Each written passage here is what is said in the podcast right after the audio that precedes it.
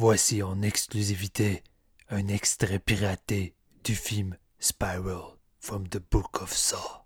Oh non, NJ! Ça va bien aller, je vais t'enlever ça sur la figure! NJ, respire!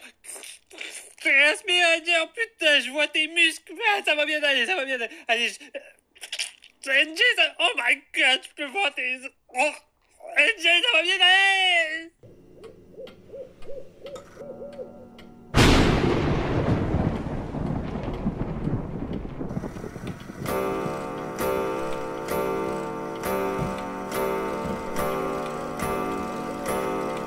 C'est l'heure. Préparez votre maïs soufflé et votre boisson gazeuse, car c'est le moment d'écouter un nouvel épisode de Séance de minuit.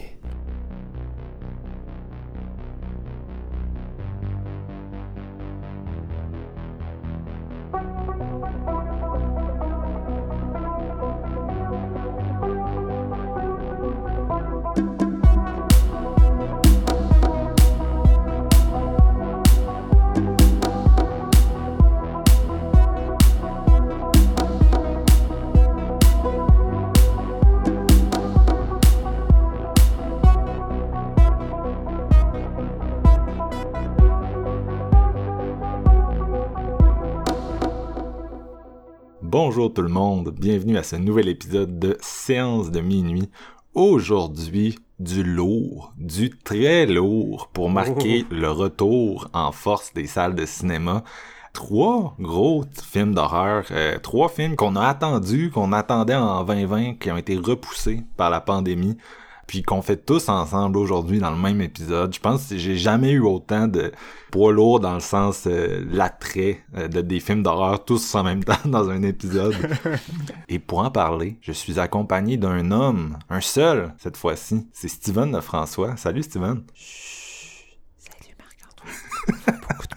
Malade, malade.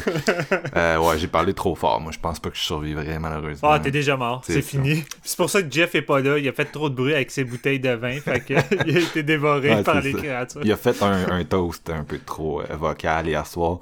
Non, euh, donc c'est ça, on, on, on a trois gros euh, films d'horreur qui sont sortis durant le mois de mai. Euh, Le premier, euh, on continue notre throwback 2005 qu'on avait commencé dans l'épisode précédent. Darren Lynn Boozman est de retour à la franchise Saw. Euh, Darren qui, est à- qui a réalisé Saw 2, Saw 3, Saw 4.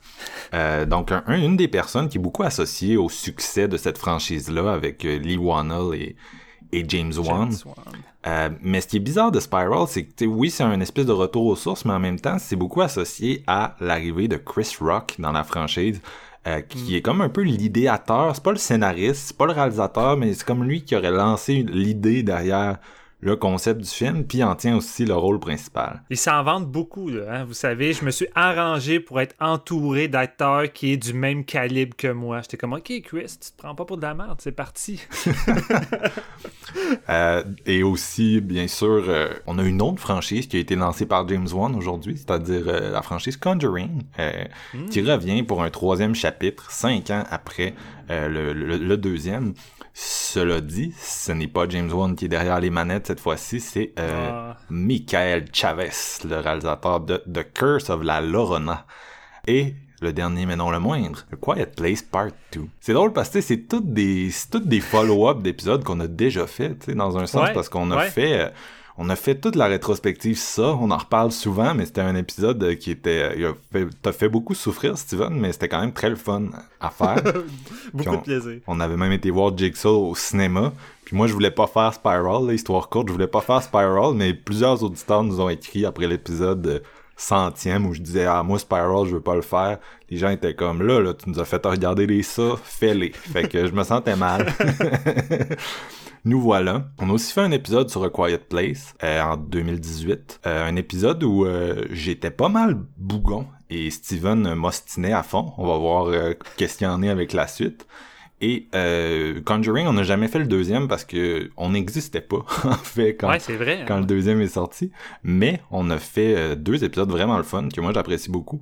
Euh, un sur Annabelle Creation avec un top des films de poupées tueuses, puis un sur The Nun avec un top des films de nonnes tueuses. Donc euh, c'est tout, euh, c'est ça, c'est toutes des affaires que on, c'est comme un follow-up. Vous allez voir qu'est-ce qu'on pense des suites de ces affaires-là qu'on a déjà faites. Rien de super nouveau, mais euh, je suis vraiment excité d'en parler parce que c'est ça, c'est trois bombes de box-office là. Trois blockbusters d'horreur, tu sais, c'est big. On dirait que je le sens, l'été commence, puis là, on y va avec les, les, gros canons d'horreur, puis je, trouve ça le fun, c'est excitant. Puis en temps normal, il serait jamais sorti aussi rapproché, tu sais, sur le calendrier. Non. Euh, Quiet Place Part 2 qui a littéralement, je pense que c'est le premier film qui top 100 millions au box-office euh, États-Unis, Canada depuis le début de la pandémie. Euh, c'est malade. Qui a même dépassé donc Kong versus Godzilla, là, qui, qui, avait déjà fracassé quelques records lui-même. Mm. Conjuring, qui est pas en reste quand même, c'est un film qui était disponible en VOD aussi, premium, vu que c'est la stratégie de Warner. Euh, sur HBO Max aux États-Unis, mais ça, ça veut aussi dire, on s'entend, téléchargement illégal, donc perte de revenus. Et malgré tout, euh, le film a eu une bonne performance au, cinéma. Euh, puis Spiral, je ça je l'ai moins suivi un petit peu là, mais ça reste qu'il y a vraiment un, on s'entend un following culte autour de la franchise ça. Et euh, le film est déjà disponible à la vidéo sur demande aussi euh, au Canada. Donc. c'est quand même fou, hein? Quiet Place Part 2 euh, a déjà une date pour un Blu-ray début juillet. C'est pratiquement même pas un mois après sa sortie cinéma. C'est quelque chose que j'ai jamais vu, je pense. c'est ben, vraiment rapide. On parlait d'HBO Max, mais il y a maintenant Paramount Plus. Paramount, c'est le studio derrière A Quiet Place. Puis euh, c'est ça, eux autres vont comme après 45 jours, je pense, en salle, ils vont le mettre directement sur leur service, ce film-là. Donc euh, j'imagine que ça correspond aussi à la sortie euh, physique. Là. Écoute, si Paramount commence à siduler les Blu-ray en même temps que leur sortie sur leur plateforme, why not? Ça va sortir plus vite. non, non mais c'est ça. Écoute, c'est, je veux dire, c'est des, des gros changements ces temps-ci. Même Spiral, je veux dire, euh, je pense que c'était 17 jours après la sortie en salle, il était, il était en VOD, tu sais. C'est vraiment, il l'avait pas annoncé, là, en plus, mais c'est vraiment court comme délai, on s'entend, là. C'est pas ce qu'on, ce qu'on était habitué de voir. Euh, fait que c'est sûr qu'on observe une, une industrie en gros changement, puis euh, comme on disait tout à l'heure, c'est des films. A Quiet Place, je veux dire, c'est le gros succès post-pandémie, mais c'est littéralement un film qui était, je pense, à une semaine quand ils ont fait le premier confinement avec le Ghost, c'était littéralement le film de la fin de semaine prochaine, tu sais, finalement. Ah, c'est fou. Finalement, ça a été repoussé de, presque un an et demi, tu sais, mais euh, on était vraiment sur le bord de le voir, là. Les, les, euh, il y avait des, des, euh, des teasers au cinéma, puis ça s'en venait. T'imagines-tu, mettons, le film serait sorti une semaine avant la pandémie, comment ça l'aurait stoppé un peu comme de, The Invisible Men, tu sais, comment ça a arrêté assez sec, là, il aurait pu continuer encore, puis... tu sais, John Krasinski a tellement tenu son bout. Lui, c'est comme je veux pas que ça sorte sur VOD, je veux vraiment que vous voyez ça en salle, ça y tenait en cœur. Puis, euh, clairement, le gars voulait, euh, voulait essayer de ramener euh, les salles en vie après la pandémie, puis que les gens vivent l'expérience de son film sur grand écran aussi.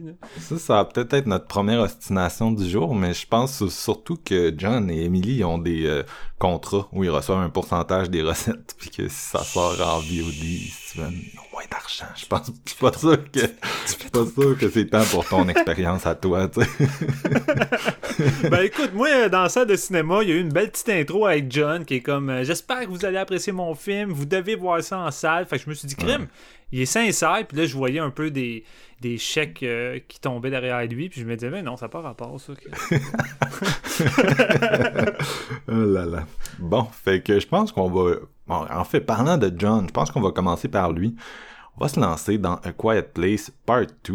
Et c'est toi, Steven, qui va l'introduire puis donner ton avis en premier. Moi, je suis quand même curieux parce que j'ai quand même souvenir de notre épisode où on s'était bien chamaillé. Là, fait que je, suis curieux. Est-ce que tu as autant aimé ça que le premier?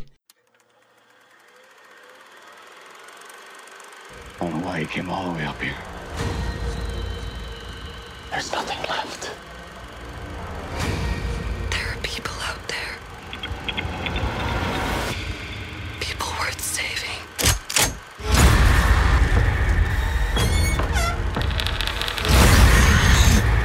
People had finally given up hope.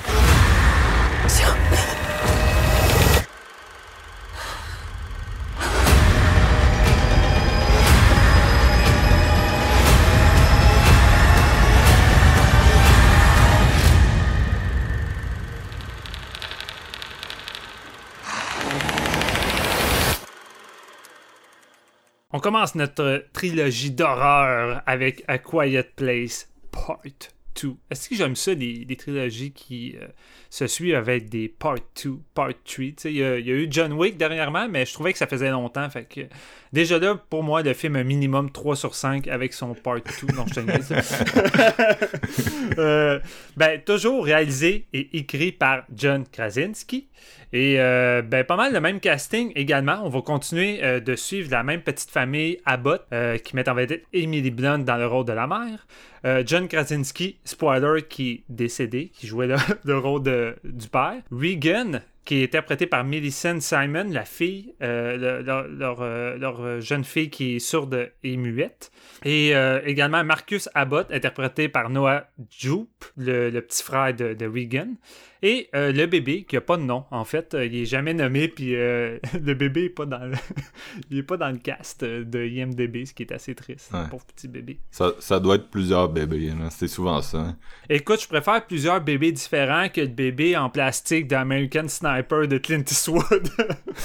non, c'est clair. Ça, ça, brise la, la crédibilité. Et le film reprend exactement là où le premier s'était terminé. Tu sais, c'est vraiment comme Friday the 13 sais, le film se termine, vous mettez la, deuxième cassette et ça continue. Tu t'as pas plus old school que ça. Là. Moi, je, je.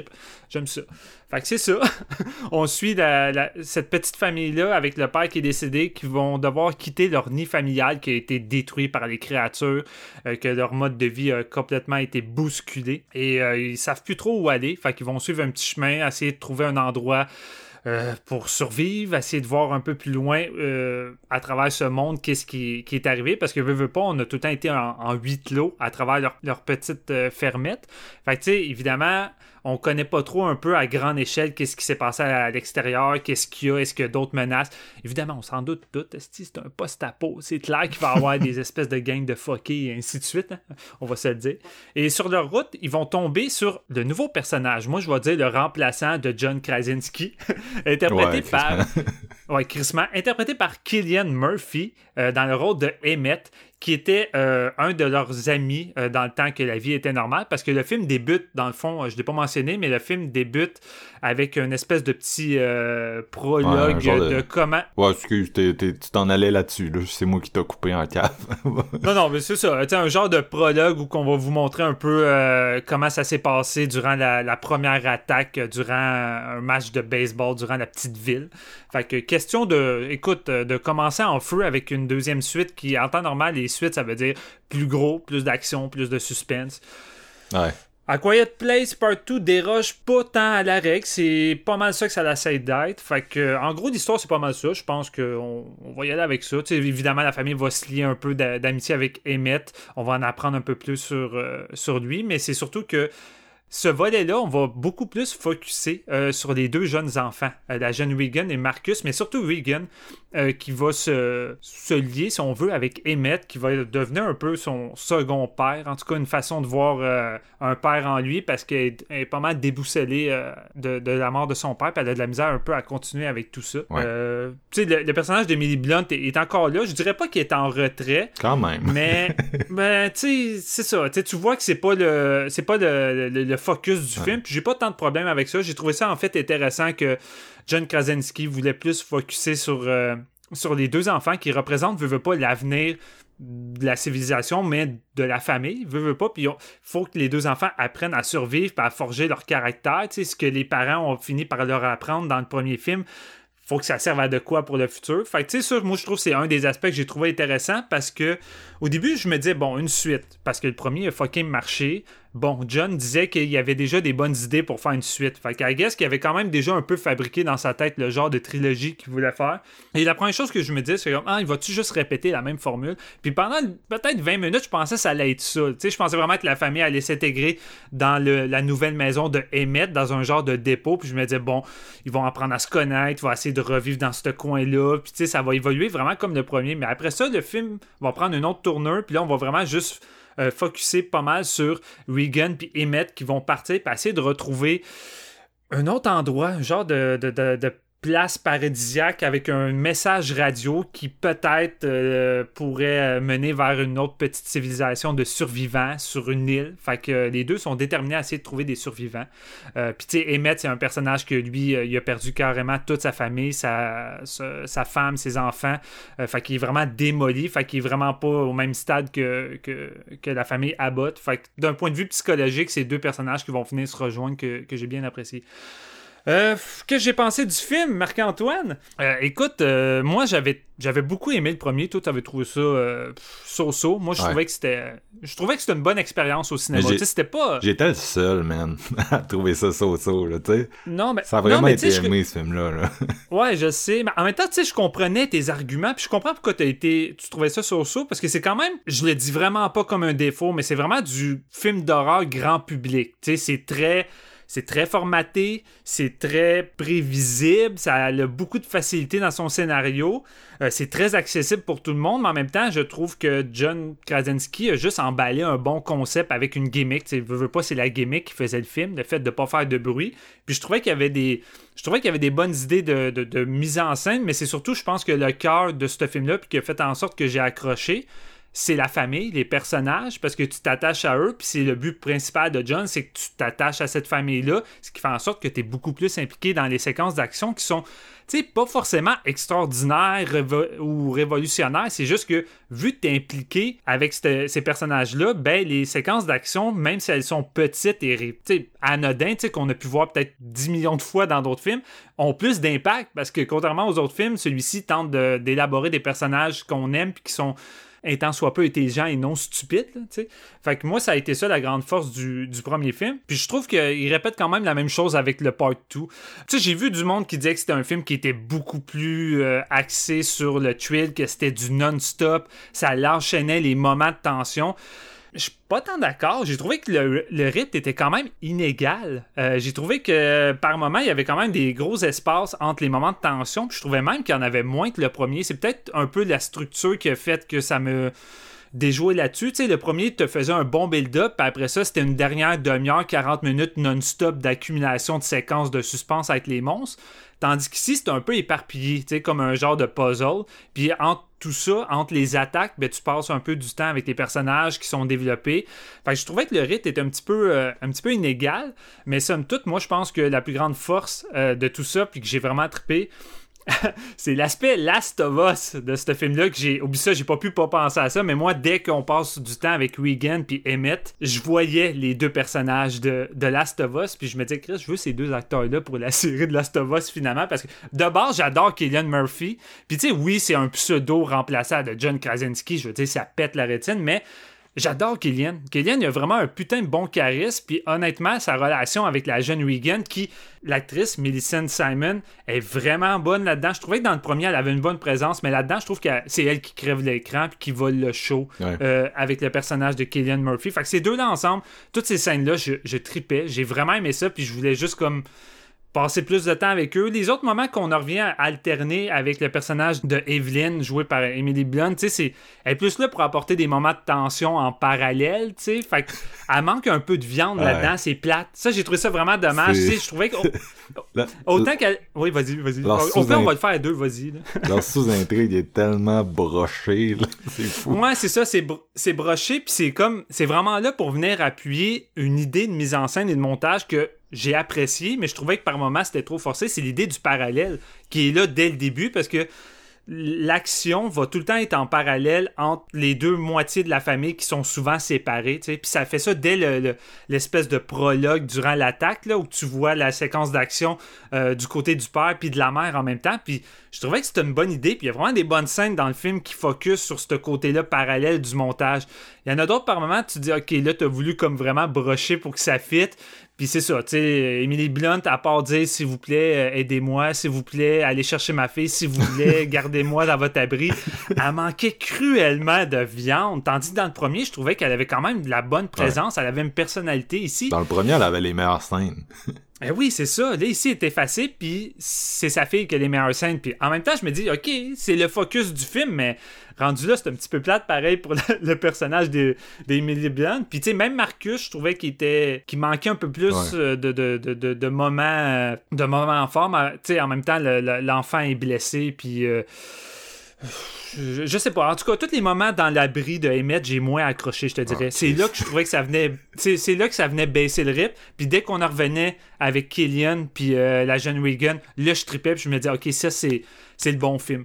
Puis euh, c'est ça, tu sais, c'est un film de quoi ça dure? Euh, 1h, 1h25. 1h25, euh, puis j'ai trouvé que j'en ai pas eu assez. Tu sais, à la fin, à un moment donné, on, je, sais pas à quel point qu'on va aller des spoilers, là je reste en surface, mais la finale te prépare pour un un build-up euh, vers un autre endroit. Puis je me dis, OK, ça y est, c'est la finale qui se déclenche. Puis le film se termine alors que tu dis, OK, on est juste peut-être à la moitié de l'action. Ça coupe vraiment sec comme, OK, c'est le temps de mettre la cassette du part 3.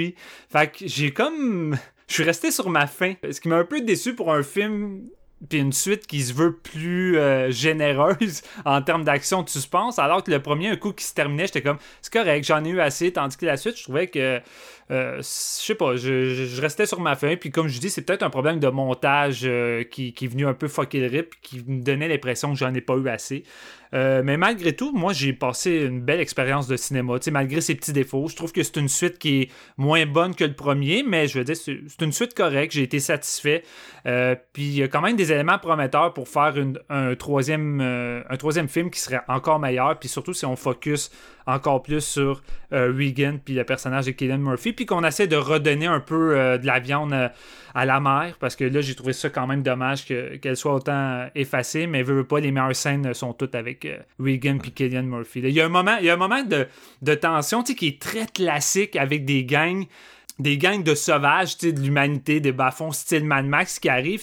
Puis la scène, c'est rien de grandiose, c'est quelque chose qu'on a déjà vu, mais la façon que la scène est setée, avec le jeu de Killian puis le, le montage, c'est peut-être le, meilleur moment du film en termes de, de tension. J'étais comme, ok, c'est le highlight, mais c'est dommage parce que me semble que dans ton premier film, t'as as plusieurs gros highlights que ce petit moment de deux minutes-là. Fait que c'est ça, ça manque un peu de moments clés, un peu de, de, de peaufinage dans le, le montage qui est un peu éparpillé.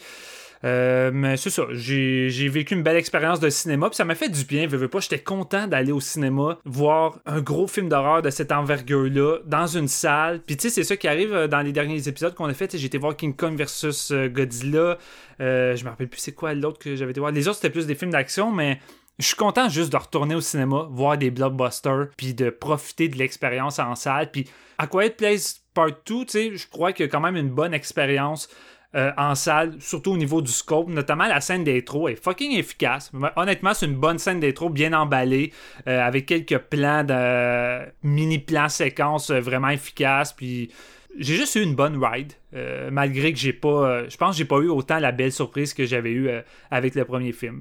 c'est pas mal ça en gros, une bonne ride sans plus. moi, le, premier film avait été quand même une déception pour moi. On s'entend relativement aux attentes qui, qui sont créées autour de, de cette sigle-là. Ouais, c'était euh, intense.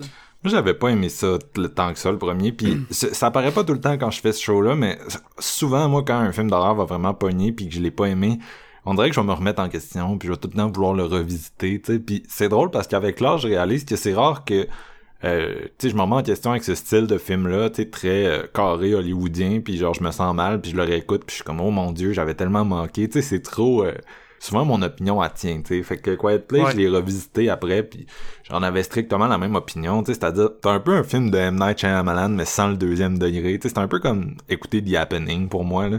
Euh, c'est ce genre de, de vibe-là, puis euh, c'est un film que je trouve, tu sais, ça marche, ça m'a avancé tellement à coup de, de, de trucs niaiseux, tu sais, que j'ai... Puis les personnages m'intéressaient pas tant que ça, en tout cas, c'était je l'ai revu, je l'ai revu comme deux fois là. je l'ai vu trois fois en tout le premier, puis ça, ça, le fait pas pour moi. c'est une série B qui est, qui est correcte. Là. Je veux dire, c'est, ça reste un film qui est divertissant parce qu'il y a une bonne gimmick centrale et tout. Euh, puis pas désastreux, mais eh, tu sais, je comprendrai jamais pourquoi le monde connecte autant à ce matériel-là. Euh, là, le deuxième est sorti, puis les reviews étaient vraiment bons. Il y avait des gens qui disaient que c'était meilleur que le premier. Euh, fait que j'étais comme crème, peut-être que cette fois-ci ça va marcher avec moi. Peut-être que euh, en tout cas, on est tout le temps. En tout cas, moi je suis quelqu'un qui est très curieux de, de ces affaires-là. Écoute, moi j'ai fini le film puis je me suis dit ça marche pas sur Marc. Ah man. C'est ça, je me suis dit. A Quiet Place Part 2 et c'est pas le pire film de 2021, mais c'est le film le plus plate que j'ai visionné cette année. Clairement, c'est un film qui est construit en fonction de ton attachement préexistant avec les personnages du premier. Ouais, ouais, vraiment. J'en avais pas. Fait que déjà là, ça part vraiment mal. Le premier 20 minutes de ce film-là, pour moi, tu tu disais oui, il y a des effets parallèles, ok. Mais euh, tu sais, le premier 10 minutes, là, à part cet effet de parallèle-là, là, je veux dire, ça, ça a aucun but à part fixer des effets spéciaux dans un film de 1h25, tu sais, qu'il faut comme rallonger, on dirait. Là. Commence avec une scène d'action, une suite, on commence avec un, gros bang, c'est ça le Non, c'est ça. on fait un genre de prologue qui est super malaisant parce que les acteurs du premier, les enfants ont vieilli, mais là, sont dans un flashback puis sont comme définitivement plus vieux que dans le premier, tu sais. Puis là, t'es vois C'est quand même pas si pire, sérieux, je trouvais. Ah, moi, là... en, fait, je m'étais même demandé s'il y avait pas eu un peu des effets à la Stranger Things, tu sais, de... Un pas Stranger Things, un hit. Tu sais, il avait rajeuni les, ah. les jeunes qui avaient trop euh, vieilli pour le part 2. Tu sais, je trouve... Tu sais, oui, ça paraît que c'est sont un petit peu plus vieux, mais c'est pas. Euh, le petit gars qui est genre rendu avec une pomme d'Adam, là. Non, je niaise, mais. J'ai pas remarqué la pomme d'Adam. en tout cas, moi, ça, ça, déjà là, ça m'a comme. Euh. Puis tu sais, c'est ça, ça dure 10 minutes, puis genre, tu sais, moi, je, John Krasinski, c'est comme. C'est correct, là, ces scènes d'horreur, mais j'attends encore que ce gars-là tourne une scène d'horreur marquante pour moi. Puis j'avais déjà dit ça en premier, puis toi, Steven, tu capotais, tu m'envoyais chier, puis j'étais comme. Je, le disais, j'étais comme. Il y a aucune scène dans ce film-là, le premier qui m'a marqué d'horreur. Il y en a qui sont corrects, puis le jeu d'acteur souvent est, bon, fait que ça t'implique. Mais la plupart du temps, c'était écrit tout croche, puis la caméra euh, accentue tout. Tu tu disais, c'est, c'est, vraiment grand public, là, comme ah exécution. Tu sais, c'est du Spielberg, mais Spielberg des pauvres, là, contrairement à, d'autres cinéastes qu'on va comparer à, ce grand Steven. Ben... à ton homonyme ben- euh, célèbre. Écoute, je pensais jamais dire ça, mais je trouve que c'est quand même du euh, pseudo Spielberg de meilleur calibre qu'un Super 8 de J.J. Abrams. Puis ah. un fan de J.J., tu le sais, là. en tout cas, ça, écoute, Super 8 contre Quiet Place, c'est quand même une bonne question. mais... non, mais, mais c'est ça. Fait que, tu sais, moi, les, les 20 premières minutes, j'ai vite réalisé que j'étais dans marde parce que je ressentais rien, je filais rien. L'espèce d'intro qui reprend, comme tu disais, là où euh, les, les, les, personnages nous avaient laissé. Puis il y a comme, il y a comme pas de dialogue, tu sais. Puis on dirait qu'il y a de la misère à comme réétablir les enjeux je trouvais mm. ça plate. Puis là, il rencontre le père de substitution, puis après ça, ça devient là le film le plus lourd que... Ah je m'emmerdais. Ça dure 1h25 et je me suis emmerdé, là, tu sais. J'en ai eu des larmes qui des fois, je deviens très émotionnel euh, devant le cinéma. Puis j'en avais des larmes qui coulaient tellement j'étais frustré d'être assis devant ça, tu sais, puis de m'ennuyer autant, puis de, tu sais, j'étais comme pourquoi il y a autant de hype, c'est tellement plate. Fait que non, euh, c'est un film que, tu sais, niveau euh, montage, j'ai trouvé ça mauvais. toute les, la sous-intrigue avec Emily Blunt, c'est broché, c'est plate, c'est plate. À toutes les fois qu'il te ramène là, c'est juste lourd, puis ça sert à rien. Puis moi, personnellement, l'espèce de peur de substitution, j'ai trouvé ça plus cringy que intéressant. Puis, tu sais, ah, sincèrement, l'actrice euh, principale de celui-là, là, Millicent euh, Simmons, est vraiment bonne. Tu sais, j'y enlève rien. Sauf que je trouve qu'elle est mal écrite quand même. Tu sais, son personnage est quand même mal écrit. Tu sais, pour moi, elle fait le mieux avec ce qu'elle a. Mais je m'en foutais un peu, ultimement. Tu sais, je suis pas tant curieux de voir, ok, son personnage va s'en aller où.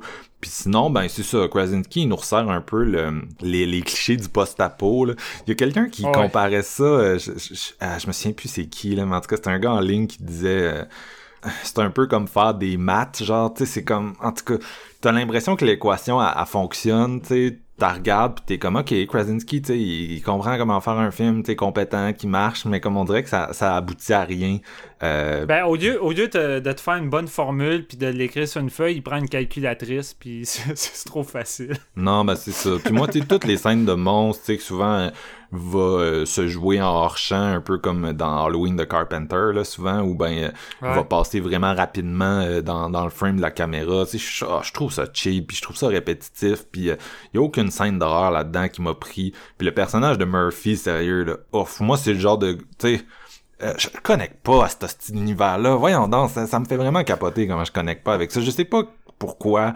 Euh, je pense que c'est peut-être juste l'espèce de vision un peu idéale conservatrice de la petite famille américaine que tu sais je veux dire on est en 2021 puis on est comme je sais pas là de voir des espèces de de, de c'est ça l'espèce de petite famille nucléaire qui se promène dans son environnement post-apo puis qui doit se confronter aux monstres on dirait que ça fait très euh, je sais pas, ça fait très espèce de, de, de fantasme un peu euh, trumpien, là, où, bon, là, tout le monde va genre me lapider pour avoir... Ben, tu sais, ça, ça, fait très blockbuster d'horreur à l'ancienne aussi. Tu sais, le, film dégage cette vibe-là, puis son enveloppe l'est tout autant. Mais je, je suis pas nécessairement d'accord parce que pour moi, tu sais, en tout cas, quand je repense aux films d'horreur, tu sais, un peu euh, de, de, de, famille comme ça, tu sais, ça va être des trucs à la Poltergeist où tu comprends souvent, il va avoir l'horreur va se cacher au sein de cette petite vie de banlieue-là, de cette petite famille-là. Le point, ça va être que la vie est pas aussi rangée que ce qu'on pense, tu sais. Tandis que dans A Quiet Place, c'est comme l'inverse. C'est genre une, c'est juste une famille qui raffermit ses liens familiales, familiaux en affrontant le monde extérieur, tu sais. Puis m'en calisse, m'en calisse. Je trouve pas que John Krasinski euh, il donne assez de gravitas à ses personnages pour que ça fonctionne dans un film muet. Les... c'est pas un problème d'acteur, c'est un problème de personnage. Tu sais, ça, ça fonctionnait pas. Là. Les enjeux dramatiques là-dedans ont jamais été vraiment posés pour moi au-delà de c'est ça le père de substitution puis le père, le père, le père. On dirait que Krasinski, il beau pas être dans le film, ben ben, il, il, est tout le temps là, là dans chaque scène non, ça, ah, vraiment là, c'est un film que j'ai trouvé dull à tous les niveaux, puis euh, ça fait passer l'original pour une bombe, là, vraiment là.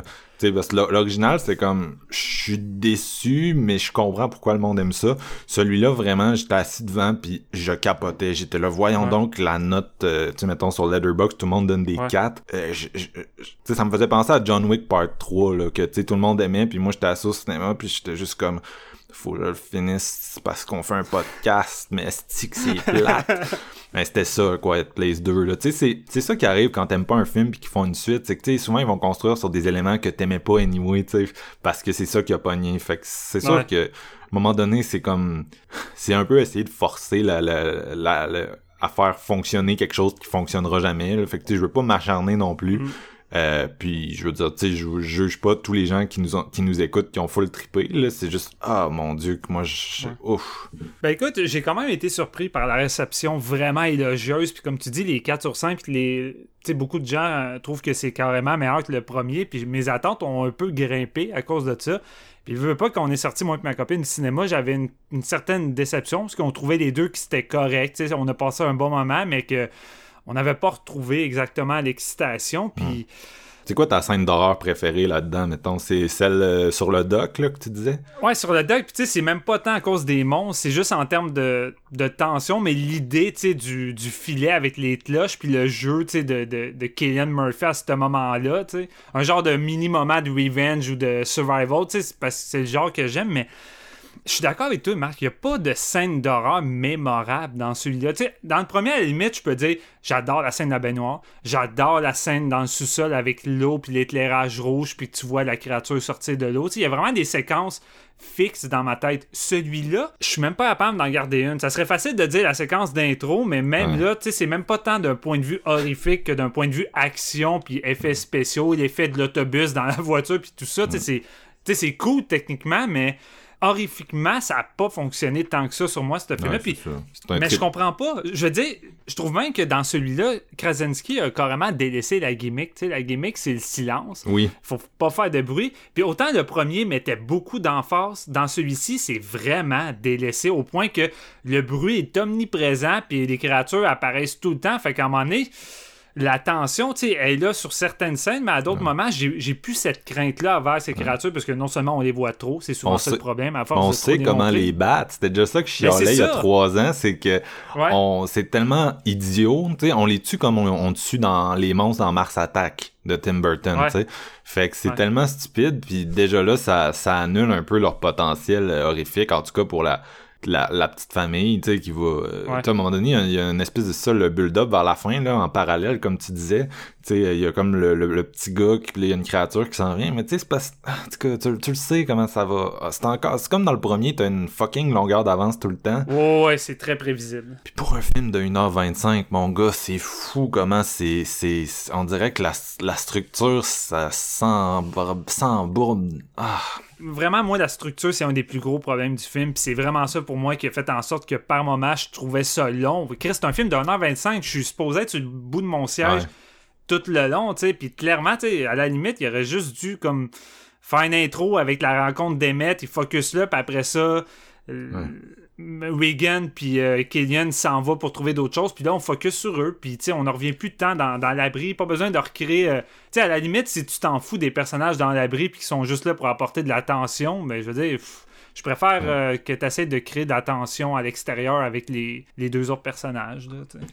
Tu sais, il disait qu'il y avait des idées, mais pour moi, il y a un film de 40 minutes dans Quiet Place Part 2 qui a été padé à 1h25. Tu sais, c'était Ouais. vraiment ça mon feeling. C'est qu'il y avait une idée euh, exploitée pendant 40 minutes, puis tout le reste, c'était de quoi que t'aurais pu couper puis avoir un film aussi intéressant, sais.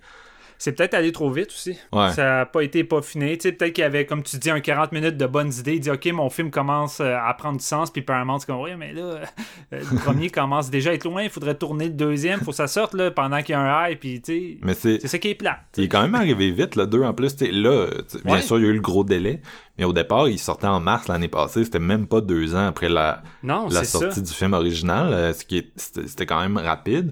Puis tu sais, je veux dire, il y en a là, des films qui sont bien faits rapidement. C'est juste que quand je regardais celui-là, moi j'avais j'avais comme ce feeling là que on, on avait j'avais l'impression que je regardais un premier jet de scénario que Ouais. ça a été avancé euh, mais tu sais c'est parce que moi j'ai- vous le savez j'aimais pas le scénario de l'autre fait que tu sais pour moi c'est comme au moins le scénario de l'autre avait l'air un petit peu plus travaillé celui-là il a l'air de le même scénariste que j'aime pas mais qu'en plus il a botché sa job tu sais fait que je- ah, C'est rare, je, je parle de même, mais tu sais, moi, je suis un petit peu plus indulgent dans le sens que je le prends vraiment, tu sais, comme un film grand public qui essaie pas tant, tant plus que ça de, de développer euh, à fond des personnages qui vont être riches. Tu sais, tout est en surface dans ce film-là. L'horreur, les personnages, leurs ambitions, tout tourne alentour de, d'une ligne sur une feuille.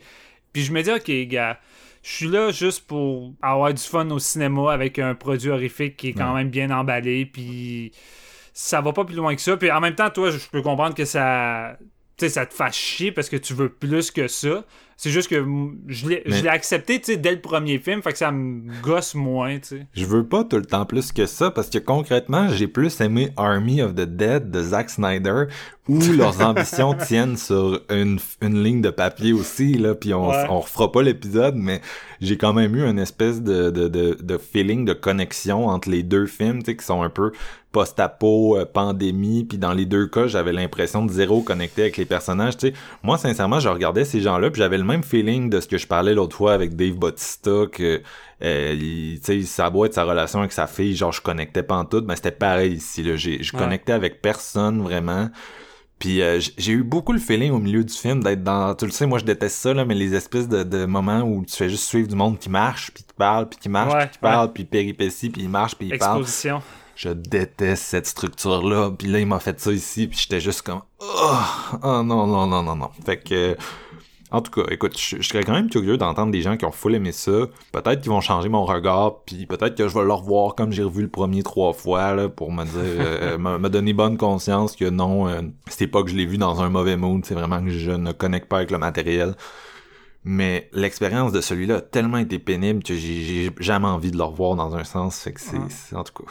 Bah, tu sais, comme tu dis, tu, tu connectes pas avec les personnages puis cette famille-là, puis celui-ci tente de focuser encore plus sur ça que développer des nouveaux moments d'anthologie d'horreur. Puis euh, je pense que c'est ça le plus gros problème de, de John Krasinski. Puis moi, tu sais, c'est le genre de film que j'aurais pu donner une plus grosse note si le film avait contenu plus de moments épiques puis marquants avec les monstres. Ouais. Puis, tu sais, j'ai l'impression que Krasinski rush un peu à savoir comment je pourrais faire un moment marquant. On dirait que on dirait que ces séquences d'action d'horreur, c'est juste pour faire avancer l'histoire et non pour te marquer. Ouais, c'est ça. Puis je suis d'accord avec toi, c'est, c'est vraiment euh, fonctionnel. Puis Ouais, dans celui-là, je pense qu'on on voit tout le temps la métaphore qu'il essaye d'amener avec le monde. Je sais pas si tu comprends ce que je veux dire, mais c'est- ça a tout le temps une espèce de métaphore euh, dramatique.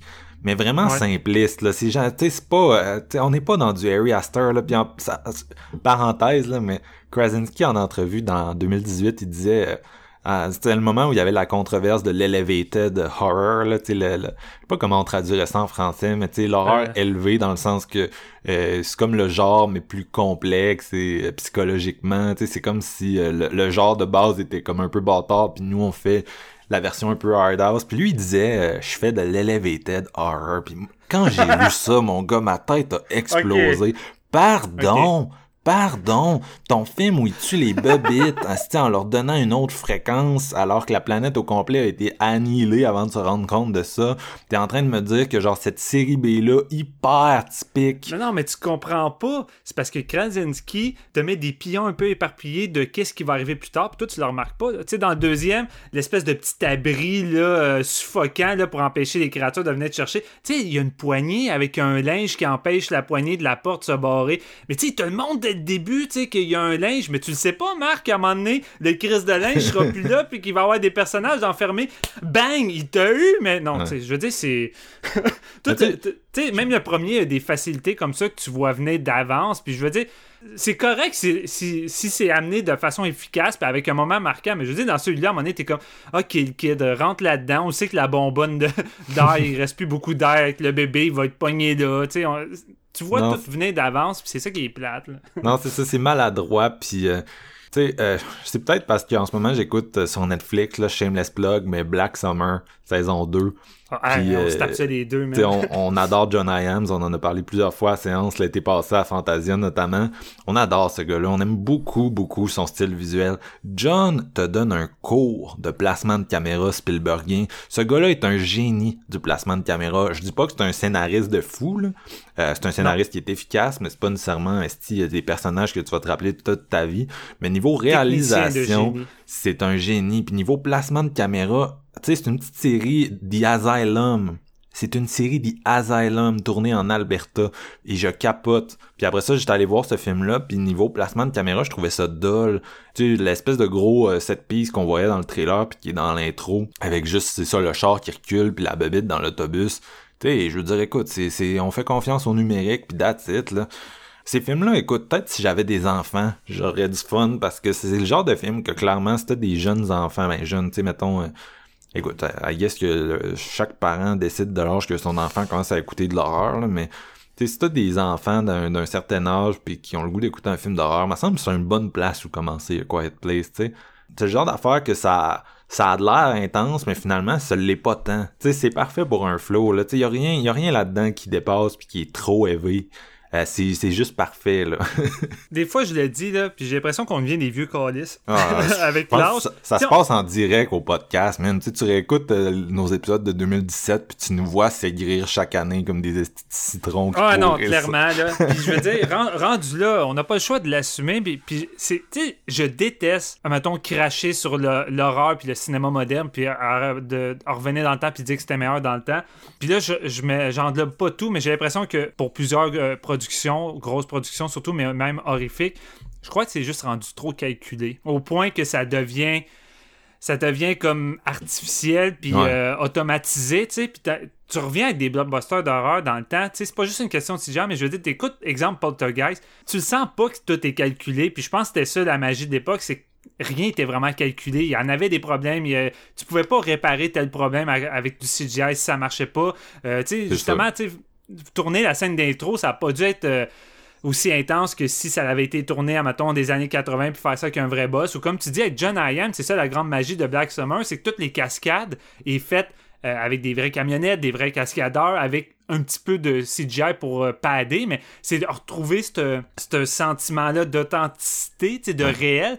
Puis ici, ben, c'est ça, c'est c'est tellement calculé, c'est tellement artificiel. Puis, tu sais, même les personnages, je dis que je m'attache, mais moi, je m'attache à des personnages de fiction. Puis c'est ça le, le gros problème, je pense, je te dirais, c'est que contrairement, mettons, à Hereditary, je donne ça comme exemple, je m'attache à des personnages qui me semblent vrais. Tandis que dans A Quiet Place, pour moi, c'est des personnages de fiction. Des- Ces personnages-là ont pas l'air vrais. C'est des archétypes bien rendus. Tu sais, pour un- Ouais, une audience ouais. qui est comme... On est rendu tellement conscient des codes que des fois on est juste comme écoute c'est un film qui exécute bien les codes et j'aime les codes fait que c'est ça tu sais mais c'est rien c'est comme Mm. c'est pas venu te chercher c'est pas rentré sous ta peau ou ça t'a rien donné que tu vas te rappeler dans un an c'est juste comme c'est une bonne série B tu sais Les Quiet Place, ça sera jamais des classiques d'horreur modernes. Puis pour moi, ça va être l'équivalent de la petite série B des années 80 d'horreur. Que j'étais comme, hey, j'ai eu du fun avec ça, je le revois de temps en temps. Mais c'est pas les, les- les gros classiques. Puis encore là, je demande pas à tous les films d'être des classiques, mais à la limite, moi, je veux juste en prendre plein la gueule. Puis tu sais, sortir de- du cinéma, puis être marqué, puis repenser au film. Je veux dire, je suis sorti du cinéma, on en a parlé 30 minutes dans le char. Le lendemain, j'y pensais plus. C'est Ouais. ça qui est arrivé. Puis là, plus l'épisode avançait, on retardait l'enregistrement. J'étais comme, hey, je vais commencer à oublier Quiet Place si on continue Ouais. à retarder. Fait que tu sais, c'est pas bon signe quand Ah, ça je me ça. disais la même chose. C'est clairement le plus oubliable des trois qu'on fait aujourd'hui. Puis en même temps, écoute, j'ai l'impression que je suis du mauvais côté de l'histoire. Tu sais, j'ai l'impression d'être comme le, le critique qui chiait sur Star Wars en 1977. là. T'sais, T'as beau chier autant que tu veux, tu sais, ça reste qu'on va t'oublier avec le temps. Là. Euh, Puis tu sais, Ouais. en termes de, de- d'impact, tu sais, c'est un peu le jazz de, de notre époque. Là. Tu sais, C'est vraiment un film qui a fait capoter le monde, qui a full marché. Euh, puis qui a ses suites, puis il y en a déjà un troisième qui est annoncé, euh, réalisé par euh, Jeff Nichols, là, un genre de Ça, spin-off. ça m'intéresse. Ça m'intéresse Ouais. beaucoup. Juste le fait que ça soit Jeff derrière la caméra, sérieux, peut-être que Ouais. les, les moments d'horreur risquent d'être plus, euh, plus marqués. Ben, c'est ça, tu sais, l'univers de base est intéressant. Fait que tu me dis, bon, on, on change totalement de cinéaste. Je suis curieux, là. Tu sais, je reviens un peu à la case départ pour moi. C'est plus la suite des aventures de, de John Krasinski. Ouf, ça m'intéresse plus, man. Au- aucun Parce que- intérêt, là. Tu sais, tu dis l'univers est intéressant, puis je pense que le but de ce deuxième film-là, c'est de montrer l'envers du décor au-delà de la fermette, mais est-ce qu'il développe rien? Mm. Je veux dire, même, les- même les, les espèces de pseudo Mad Max qui débarquent deux minutes, tu revois jamais ça, tu sais pas c'est qui. À la limite, tu dis, ben, c'est juste des fuckés qui ont mal viré, c'est tout. T'arrives à la finale dans l'espèce de civilisation, tu dis, ok, on va apprendre à les connaître. Ben non, Chris, deux minutes après, les créatures arrivent, ça chie, c'est fini, t'es comme. Man, tu m'installes des éléments intéressants que tu pourrais développer pour m'impliquer plus, mais t'es trop pressé d'amener des séquences d'action plus ou moins remarquables, puis là, après ça, ben, tout est. Mais c'est un, film américain, anyway, man. La communauté, là, c'est pas bon. C'est la famille, l'important. La communauté, ça n'apporte que le désastre. non, c'est ça. En tout cas, écoute. tu sais, hey, justement, il ramène l'acteur Jimon Usu, tu sais, que j'ai pas revu depuis un fucking bout. J'adore cet acteur-là.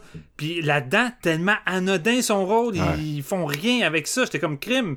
J'aurais aimé ça peut-être avoir euh, un meilleur euh, développement de ce personnage-là. Là, je trouvais ça un petit peu garoché. ça. Cet acteur-là qui est comme... euh, il, il est, il est- il est comme condamné, on dirait, à des petits rôles vraiment... Ouais, hein. C'est utilitaire. Il y, a, ju- il y a juste, il y a juste Blunt Diamond, tu sais, que ça a vraiment été son gros, euh, son gros rôle marquant. Le reste, sais, Gladiator et tout ça, c'est tout le temps le rôle secondaire qui va pas plus loin que ça. Non, ben c'est ça, c'est ça. Fait que c'est un peu, un peu dommage. Ta, ta note, Steven, euh, ça serait quoi? Je sonne comme un 2.5, sérieux. J'ai pratiquement envie de donner 2.5. Je vais peut-être à ah, 2.75. Je, je vais y aller vers le 3 pour euh, ma, ma bonne petite expérience cinéma. Puis j'ai quand même eu mon petit film. Ah, je dis ça, puis je chiale depuis tantôt. Je sais pas, man. Ce film-là me. Ce film-là, co- comme les autres, a le cul entre deux chaises. Euh, Il y a des éléments que j'aime, puis pas mal d'éléments que j'aime pas. Fait qu'on se retrouve avec un produit beige. Fait que. euh, Ok, gars, 2.5. Fuck it. 2.5. Le premier, le premier est, vraiment, est vraiment meilleur à mes yeux, puis euh, je risque de, de revisiter plus souvent le premier que, Je- que celui-là. Je vais le dire tout de suite, les deux autres films qu'on fait aujourd'hui sont un peu considérés comme des, des messes, là. Euh, mais Ouais. moi, c'est de loin celui-là que j'ai le moins aimé. Je vais avec un 2, là. Tu me dis lequel, lequel tu veux revoir, les deux autres d'aujourd'hui, là, sans trop spoiler mon avis, définitivement plus divertissant que ça. Que je... Ah, non, non. Moi, je vais crissement pas me prononcer d'avance là-dessus. Ah, non, c'est bien correct. C'est bien correct, c'est juste, tu sais... On dirait que je m'attendais pas à ça, vu la... la- Ouais. C'est comme le... Moi, c'est- le troisième que j'ai vu, Quiet Place, en, de, de nos Mhm. films, là, en ordre de chrono. Puis euh, je m'attendais vraiment à ce que ce soit le meilleur des trois. Puis finalement, j'étais juste un peu figé, là, comment ça a juste pas marché pour moi. Ouais, tout ce que je peux dire, moi, c'est que je m'attendais à ce que ça soit également le meilleur des trois. Euh, puis, tu sais, j'étais hypé, comme je disais, avec la réception. Fait que, le film, finalement, quand je l'ai vu, j'ai comme fait, OK, ça fera pas. Euh, ça fera pas mon, top 10 de l'année. C'est loin d'être un, des pires. C'est un des films que j'ai passé un bon moment. Il va se situer genre dans le milieu de ma liste avec d'autres. Ouais. fait qu'on enchaîne avec euh, Conjuring 3. He was found covered in the victim's blood. The murder weapon belongs to him, and it's got his fingerprints all over it. Nobody's disputing any of that. Arnie knows that he's going to prison. All we're saying is that there were mitigating circumstances. Mitigating circumstances? Look, I don't think he should get the death sentence either. But I am not going before a grand jury and saying he was possessed by demons. It's never been done. Yes, it has. It's been done twice in England. The Michael Taylor case was just a few years ago. Let me rephrase that. It's never been done successfully. Then let us help you. As Ed and I have proven the existence of the demonic hundreds of times. You've proven it to the church.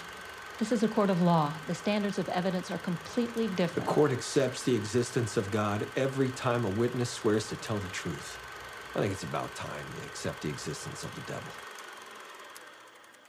Donc, Conjuring, The Devil Made Me Do It. Un, un autre film d'abord prévu pour 2020, euh, finalement repoussé à 2021.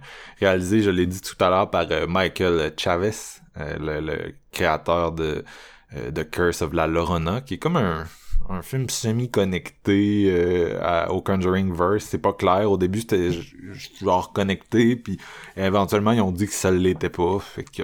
un navet. sais on va le dire tout de suite, là, parce qu'on n'a pas fait d'épisode. C'était un putain de navet. Fait tu sais, voir ce gars-là derrière la barrière du, pas un spin-off, du troisième Conjuring après James Wan, j'étais comme, Man, mes attentes viennent de dropper sur un méchant temps. ouais, j'étais comme toi, surtout que Warner sort aussi Malignant, le nouveau film d'horreur de James Wan. Puis tu sais, moi je suis super excité pour Malignant, puis tu dis, tu sais la question c'est est-ce que Malignant va euh, partir une autre franchise de de trois quatre films, tu sais c'est ça James Wan, je veux dire c'est un c'est un maître. Donc il y a Conjuring 3 qu'on serait censé être excité, c'est comme c'est parce que ces films-là, ils tiennent sur les épaules de Wan depuis le début. Là. Puis j'en reparlé dans mon avis, mais tu sais, euh, c'est beaucoup son style qui, a, établi le succès de ça. Puis j'ai l'impression que les, spin-offs euh, qui sont les plus réussis, c'est ceux qui ont vraiment embrassé le côté carnavalesque, un peu euh, bordélique, manège de, ces films-là. Petite maison hantée avec des acteurs, puis c'est ça le fun de ces films-là. Mais Chavez, c'est probablement les deux films les plus les plus noirs. il essaie vraiment d'aller dans une vibe plus sombre et psychologique. on va reparler de son succès avec euh, Conjuring 3, mais avec euh, La Lorena, c'était, tu il y avait une coupe de bonnes séquences, ça et là, mais c'était vraiment pas un bon film pour moi. Euh, mm. Donc c'est ça, Michael Chavez, puis c'est écrit par David Leslie Johnson McGoldrick, désolé, un, gars qui est quand même habitué de l'horreur. Il avait, il s'était lancé avec Orphan, mais c'est aussi un, collaborateur régulier de James Wan. Il a, il avait coécrit le, le, script de Conjuring 2, puis il, avait, il a aussi écrit euh, coécrit Aquaman. Donc euh, c'est un collaborateur euh, de Monsieur Wan. Donc euh, on nous ramène les Warren qui, qui vont investiguer un cas de, de, possession. Le film commence puis le petit David Gladzel va il est possédé puis ils sont en plein exorcisme puis finalement le qu'est-ce qui va se passer c'est que l'esprit va comme se transférer d'une personne à une autre soit Arnie Cheyenne Johnson qui est présent sur les lieux parce que c'est le copain de la sœur de David, si c'est clair en ce moment. Donc, euh, Arnie se retrouve avec le, démon en lui, mais personne ne le sait vraiment parce que la seule personne qui a vu le transfert de corps, c'est Ed Warren. Et Ed a eu une attaque cardiaque à la fin du rituel. Euh, son cœur, ça va pas bien. Et c'est un élément récurrent dans le film. Ce qui va se passer, c'est que durant l'hospitalisation de Ed, Arnie, qui est possédé, euh, va, va tuer quelqu'un. Je pense que c'est pas vraiment un spoiler, là, vu que ça... ça... Tiré d'un fait vécu aussi. Ouais, c'est ça, c'est basé très... ouais, j'ai peut-être euh, oublié de dire très vaguement. non, c'est ça. Bon, on n'a jamais eu trop l'occasion d'en parler, mais tu sais, moi, j'apprécie Conjuring, mais c'est sûr qu'il y a un malaise là, autour des Ed et Lauren, là, qui, Ouais. tu sais, il y a plein d'histoires qui ont sorti sur eux. Là, au-delà du fait qu'on peut considérer que c'était de l'exploitation ce qu'ils faisaient ou pas, là, selon vos croyances personnelles, mais tu sais, des histoires de, de, de, de- d'esclaves sexuels, en tout cas, il y a vraiment des trucs louches là, dans, derrière eux, puis le fait qu'ils fassent de l'argent avec le, leur personnage, puis que ça leur donne une espèce d'aura. Tu sais, là, là, ils sont décédés, là, mais que ça leur donne une espèce d'aura, puis ah, moi, ça, ça me rend mal à l'aise, mais en tout cas... Puis qui sont très romancés aussi dans.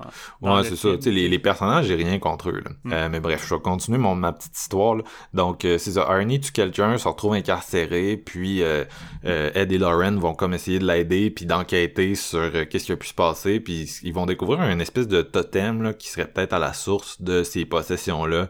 Puis euh, c'est ça, ils vont se retrouver un peu head-to-head avec euh, un magicien de l'occulte, je vais pas trop en dire, mais en tout cas un personnage qui, c'est ça, qui se sert de l'occulte, puis qui va comme se retrouver un peu... C'est comme le, le- la Lauren Warren du mal, là. puis là, il y a une espèce de, de fight, puis une enquête. C'est très axé sur l'enquête, celui-là. Ouais. Donc, euh, euh, moi, je vais y aller... Je vais y aller avec mon avis. Puis, euh, donc, Conjuring 3, euh, c'est ça, c'est définitivement une déception. Euh, c'est un film qui embrasse pas vraiment le potentiel de cette série-là dans un sens. Une des choses que j'aimais beaucoup, je pense, des deux premiers films, c'était le fait que c'était des films qui étaient très axés sur la, la famille qui se faisait. Puis là, Ouais. c'est drôle parce que je viens de dire que la famille me faisait chier dans... dans euh, Non, mais c'est vrai que c'était Place. l'élément fort dans les deux, euh, les deux Conjuring. Non, c'est ça. Ben, Conjuring aussi, là, un côté très catho, euh, très euh, film de droite, un peu comme un Quiet Place. C'est des gens qui viennent dans des familles. euh, dans le 2, c'est une mère monoparentale. Dans le 1, c'est une mère semi-monoparentale parce que son mari est jamais là. Euh, puis qui viennent dans ces familles-là, puis qui les réparent dans un sens. Tu sais, c'est... oui, oui, il y a de l'horreur et tout, mais il les répare avec le pouvoir de l'amour. On s'entend, c'est un peu ça, là, le bottom line de, de Conjuring. Dans celui-là, on quitte un peu le cas. La famille est plus aussi centrale, en- un peu comme dans, euh, un peu comme dans Quiet Place 2. Tu sais, c'est comme on- une fois de temps en temps, il nous rappelle qu'il existe là, le Arnie qui est dans sa prison, tu sais, puis qui va avoir Ouais. une couple de, de moments de hantise qui vont lui arriver, mais overall, il est très en retrait de ce film-là. Puis on va vraiment plus suivre Ed et Lorraine. Puis ça devient un peu un espèce de film euh, procédural. là. T'as l'impression d'être dans un Law and Order, mais vraiment dark.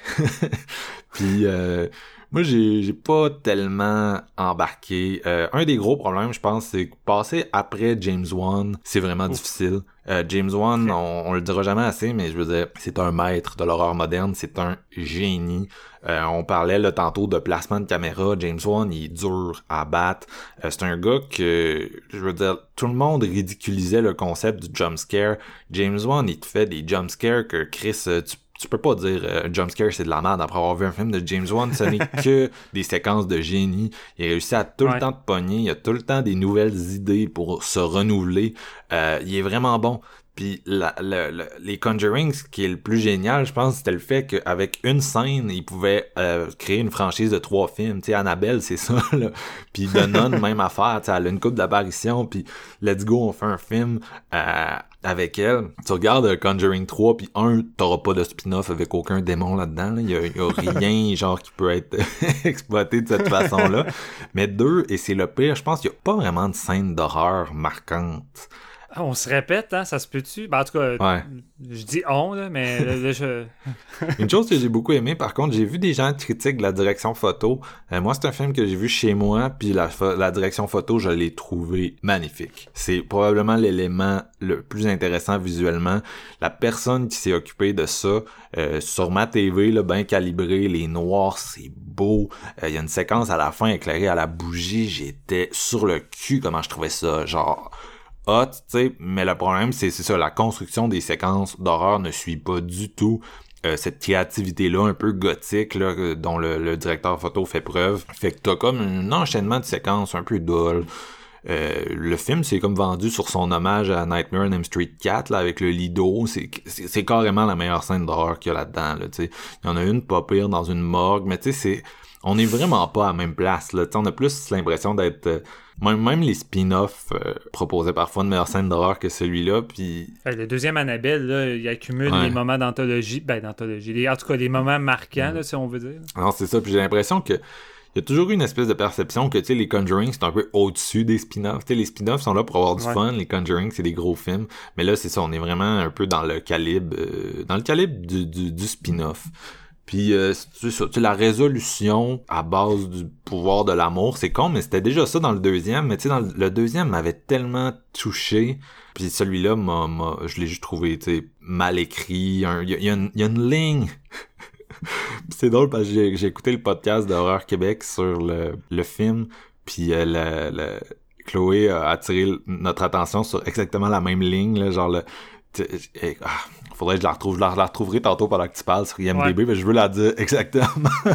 puis là, ça fait un petit peu trop longtemps que je l'ai vu, mais c'est comme c'est comme de quoi sur le fait que leur force c'est l'amour, mais la façon que c'est écrit là, c'est ah, c'est maladroit, tu sais.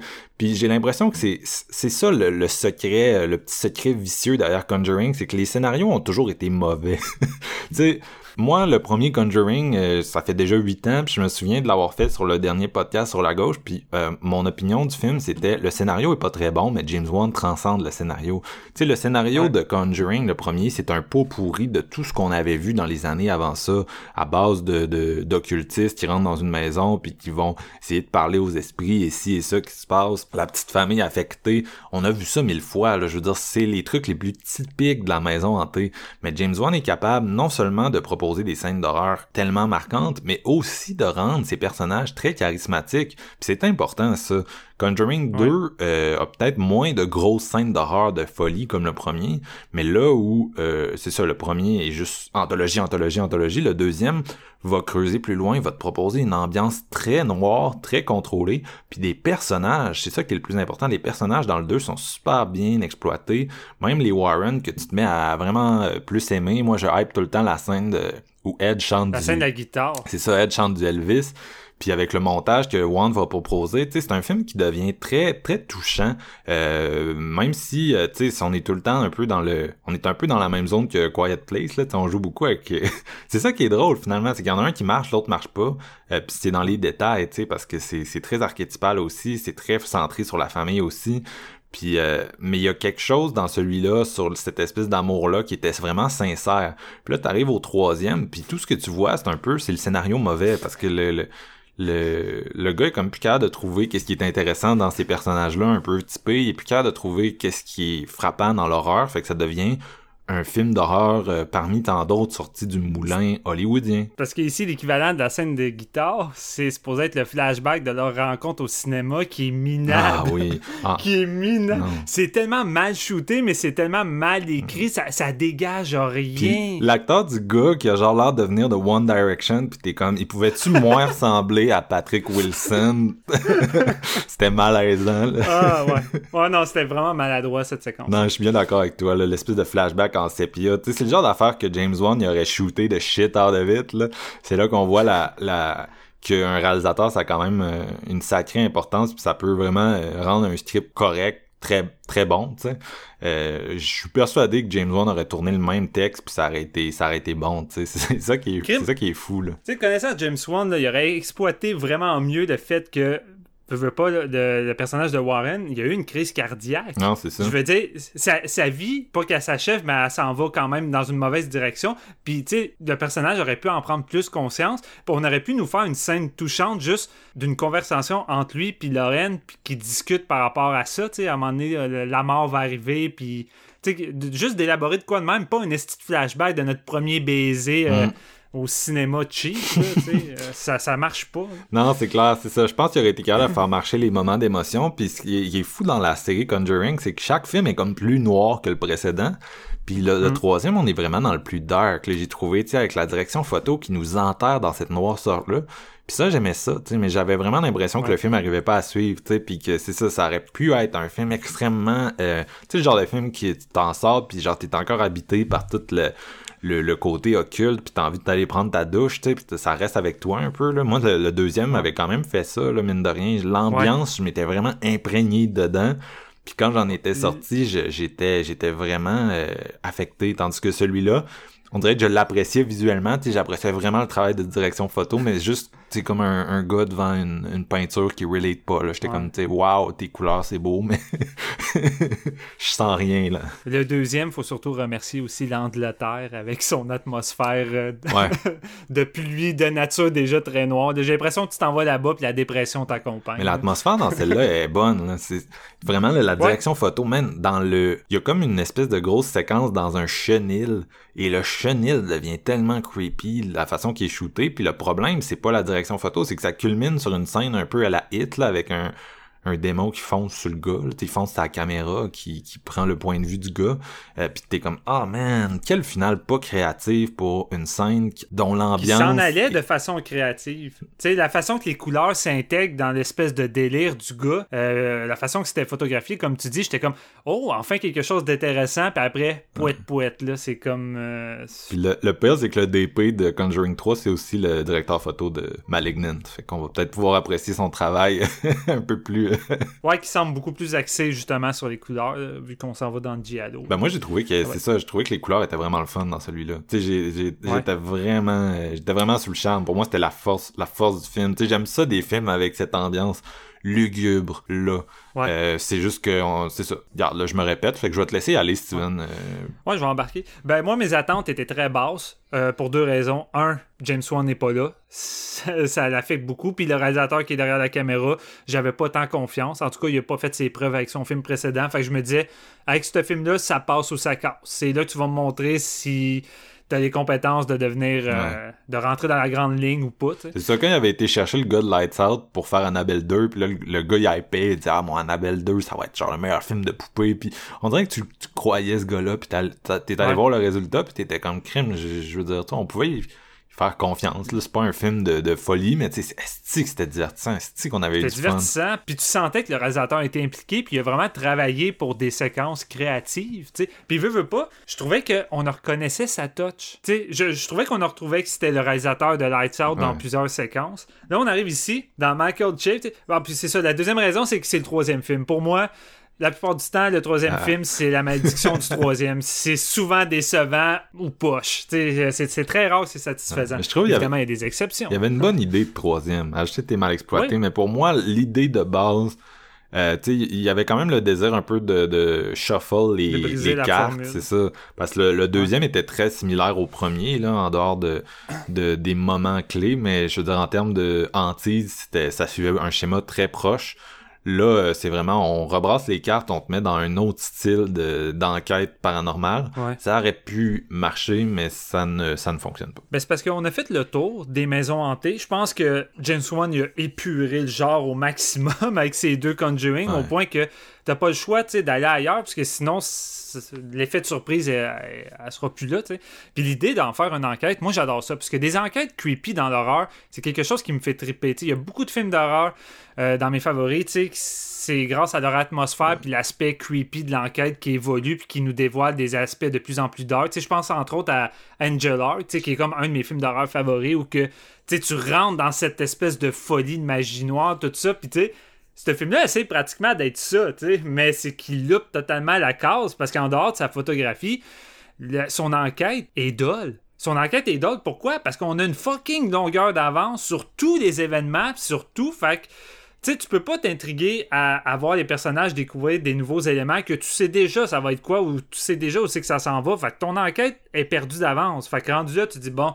je vais attendre les séquences d'horreur, puis là, le, pro- le problème de celui-là, c'est que Michael Chevy, Chevy, essaie pas de faire sa propre chose. Il essaie pas de montrer qu'il y a une personnalité ou une patte. sais. J'essaie de faire du James Wan. Je vais reproduire l'effet de James Wan. Puis ça, ça me ça me purge. Tu sais, à la limite, éloigne-toi de son style. Déjà, en partant, en partant, la structure est différente. C'est une enquête. Fait tu sais, essaie d'apporter des nouvelles idées, ta personnalité. Alors, fais pas la même représentation des personnages en plan séquence qui se promènent dans la maison pour se dire Hey, t'as-tu vu le plan séquence? Ils sont en train de nous incruster la- le personnage de la fille, le personnage du gars. Là, j'étais comme Ok, ça fait très James Wan. Puis ta séquence d'intro qui fait euh, On va commencer avec un gros bang, avec un gros hommage à l'exorcisme. Fait que préparez-vous à voir le- la séquence de courbature de votre vie. le petit gars, il va se tordre sur un estique de temps. Puis j'étais comme. Le- Ok, man, c'est... on s'en va dans la facilité. Puis, Le shot euh, d'exorciste c'est malade encore là à cause de la direction photo. C'est le genre Ben de oui, shot que ben t'es oui. comme. C'est pas un shot qui fait un film, mais visuellement t'es comme oh. Non, c'est ça. Euh, puis, regarde, moi, je vais, je vais bien le dire. euh, ce film-là, pour moi, c'est beige, encore une fois. Euh, j'ai pas détesté, mais j'ai pas aimé ça. J'ai été déçu, malgré mes attentes qui étaient basses. Puis, j'ai trouvé ça vide. Ah, que j'ai trouvé ça vide comme film. C'est débile. Autant sur le fond, autant sur les. Tu sais, là, on passe encore plus de temps avec les Warren, puis j'ai l'impression que j'ai rien appris de plus Ouais. ou j'ai rien vécu de plus avec que eux qu'en une scène avec Conjuring 2 puis la, la guitare, tu sais. Puis j'ai l'impression que je me dis, ok, c'est un film fatidique, on va peut-être rentrer un peu dans un côté plus noir de leur relation, puis même pas, esti, puis... Tu sais, autant je trouve que là-dedans, à la limite, Warren, Ed Warren est comme a le focus, il sait un peu où, c'est qu'il s'en va. J'ai l'impression que le personnage de Lauren est foutrement mal, écrit là-dedans. Elle a l'air perdue, je comprends pas trop son son focus dans ce film-là. Puis il y a beaucoup de séquences que je, je- trouve vraiment le, le- personnage juste maladroit dans la façon que c'est écrit. Puis il y a même des séquences qu'on dirait que c'était des fucking reshoots. Il y a une des séquences avec le pire green screen de toute la série de CGI sur le bord d'une falaise. Puis j'étais comme. La façon que la scène est éclairée, Ah, puis oui. le, le- fond vert qui a l'air fait, je suis comme, on dirait un reshoot parce qu'il manquait de l'action. Ouais. Cette scène-là est dégueulasse. Ah Chris oui. Euh, c'est ça, tu sais, je trouvais ça dégueulasse. Puis là, tu te dis, ben écoute, il y a peut-être, il y a d'autres moments, il y a d'autres moments d'horreur qui c'est mieux emballé d'un point de vue esthétique, mais d'un point de vue mise en scène, c'est plate. Tu l'attends, tu sais, t'attends le jump scare parce que tu dis, ok, le réalisateur va faire comme James Wan, il va déjouer. Tu dis, le jump scare va arriver là. Non, il va arriver plus loin, mais comme dans son fucking Lorona, le jumpscare arrive de façon pareille, maladroite, de façon prévisible. Écoute, anyway- la scène de la morgue, la scène de la morgue, je veux dire, c'est une crise de bonne idée. T'aurais pu vraiment avoir une esthétique de séquence de, de trouille, mais encore là, il focus juste sur le fait que, euh, ben écoute, la menace, c'est une espèce de, de grosse personne creepy, puis euh, on, on va essayer de, de- de miser là-dessus, mais la mise en scène, la façon que c'est shooté, j'ai zéro euh, Ouais. vécu un moment de stress, puis c'est ça son Ça problème. top jamais son premier 10 minutes. Genre son premier 10 minutes est pas mais c'est ça reste le meilleur moment du film en termes d'horreur parce que c'est très intense. C'est très Puis après intense, ça, ça arrive jamais même l'espèce de confrontation finale euh, c'est un peu dole. C'est très drôle. Les origines du mal dans tout ça, qu'il n'y a pas vraiment d'origine, il n'y a rien qui est expliqué. Pourquoi tout ça arrive? Ben, c'est une, personne très méchante qui a, a des idées noires pour la planète. T'es comme, ok, Chris. Puis t'as- même pas un démon principal. Ton démon principal là-dedans, c'est des, yeux de brume Ouais. que- qui apparaissent chez les personnages. Puis comme, oh my god, je veux dire, t'as rien pour te rattacher dans tout ça, pour que ça devienne marquant. Puis moi, je pense qu'il aurait dû faire ça. Là, puis euh, écoute, là, ça, sonne prétentieux. tu sais, C'est pas moi le scénariste, pas moi l'expert. Mais tu veux faire un film euh, procédural, un film à la Law and Order avec une enquête, surtout que c'est basé sur un cas où il y a eu un procès. Puis essayer de prouver que le gars était possédé quand il a commis le meurtre, ces trucs-là. Rendu là, fait l'exercice d'Emily Rose. Tu sais, essaie de reproduire cet effet-là où que t'as le procès. Je pense qu'il aurait pu être crissement intéressant, mais si le procès est garoché puis Chris que c'est poche. T'aurais pu faire un entrecoupé de l'enquête et le procès, tu sais, ça aurait pu donner quelque chose de vraiment plus, euh, plus ancré dans la réalité. Je pense que c'était peut-être le film qui aurait pu délaisser le côté fiction, puis on en rajoute, là, puis essayer de peut-être être plus proche du cas réel. Puis c'est plate, mais ce film-là, là, sa séquence la plus horrifique, c'est aucune fucking scène du film, c'est l'extrait audio qu'on te fout dans le générique de fin. Il y a un méchant problème quand c'est ça, ton moment d'horreur le plus marquant, parce que j'écoutais ça dans le générique, j'étais comme, hey, en ce moment, j'ai beaucoup plus de frissons à écouter ça que n'importe quelle séquence dans le film. Fait que j'étais comme, Déception. Écoute, euh, quelques idées visuelles et de jeux de lumière que j'ai trouvé cool, notamment une séquence dans la forêt où on utilise beaucoup euh, le don de. Ça, c'est un des aspects que j'ai aimé. J'ai aimé qu'on utilise beaucoup le, le don de Lorraine, pratiquement comme une, une comédie par moment, là, de façon humoristique avec les policiers qu'il faut qu'elle devine euh, entre trois items c'est quoi l'objet du tueur, puis les policiers ont comme parié 20$ qu'elle allait pas deviner. Tu sais, ça, c'est des, des bonnes petites idées. Puis comme je disais, la séquence de la forêt où que un coup 40 en genre de transe, la lumière du jour disparaît, puis t'as comme un plan de caméra qui descend vers le bas avec la nuit puis qui apparaît, puis tu vois les ombrages des arbres. J'étais comme, man, bonne idée, l'effet fonctionne, mais c'est trop peu. Je veux dire, on est dans Conjuring 3, Ouais. un f- une série, une série qui t'a accumulé les idées de mise en scène puis les moments marquants à coup de 5 minutes. Ah, c'est James ça. Wan, il, il te sortait ça, puis celui-là, ben, Tu peux pas passer après lui. C'est comme quand t'écoutes euh, Insidious 4, là, qui lui aussi essayait de... ah, ça m'a fait le même effet, man. Le même effet qu'Insidious qui 4. essayait d'aller chercher un peu l'espèce de... Comme tu disais, tu sais, une des marques de James Wan, c'est de, de utiliser des jumpscares, mais sortir un timing bizarre, tu sais, pour réussir à Ouais. l'audience. Mais euh, c'est parce que ça devient caricatural dans les mains de d'autres personnes. Là. Tu sais, quand tout le monde se met à essayer la formule, il y a comme un, un scare dans Insidious 4 là, qui est parodique là, avec la valise là, que je pense que c'est Ah ouais. c'est comme six fois ils font six fois de suite puis la septième fois c'est le, scare puis t'es comme voyons tu me niaises c'était vraiment ça ton idée de séquence Tu sais, rendu là, c'est.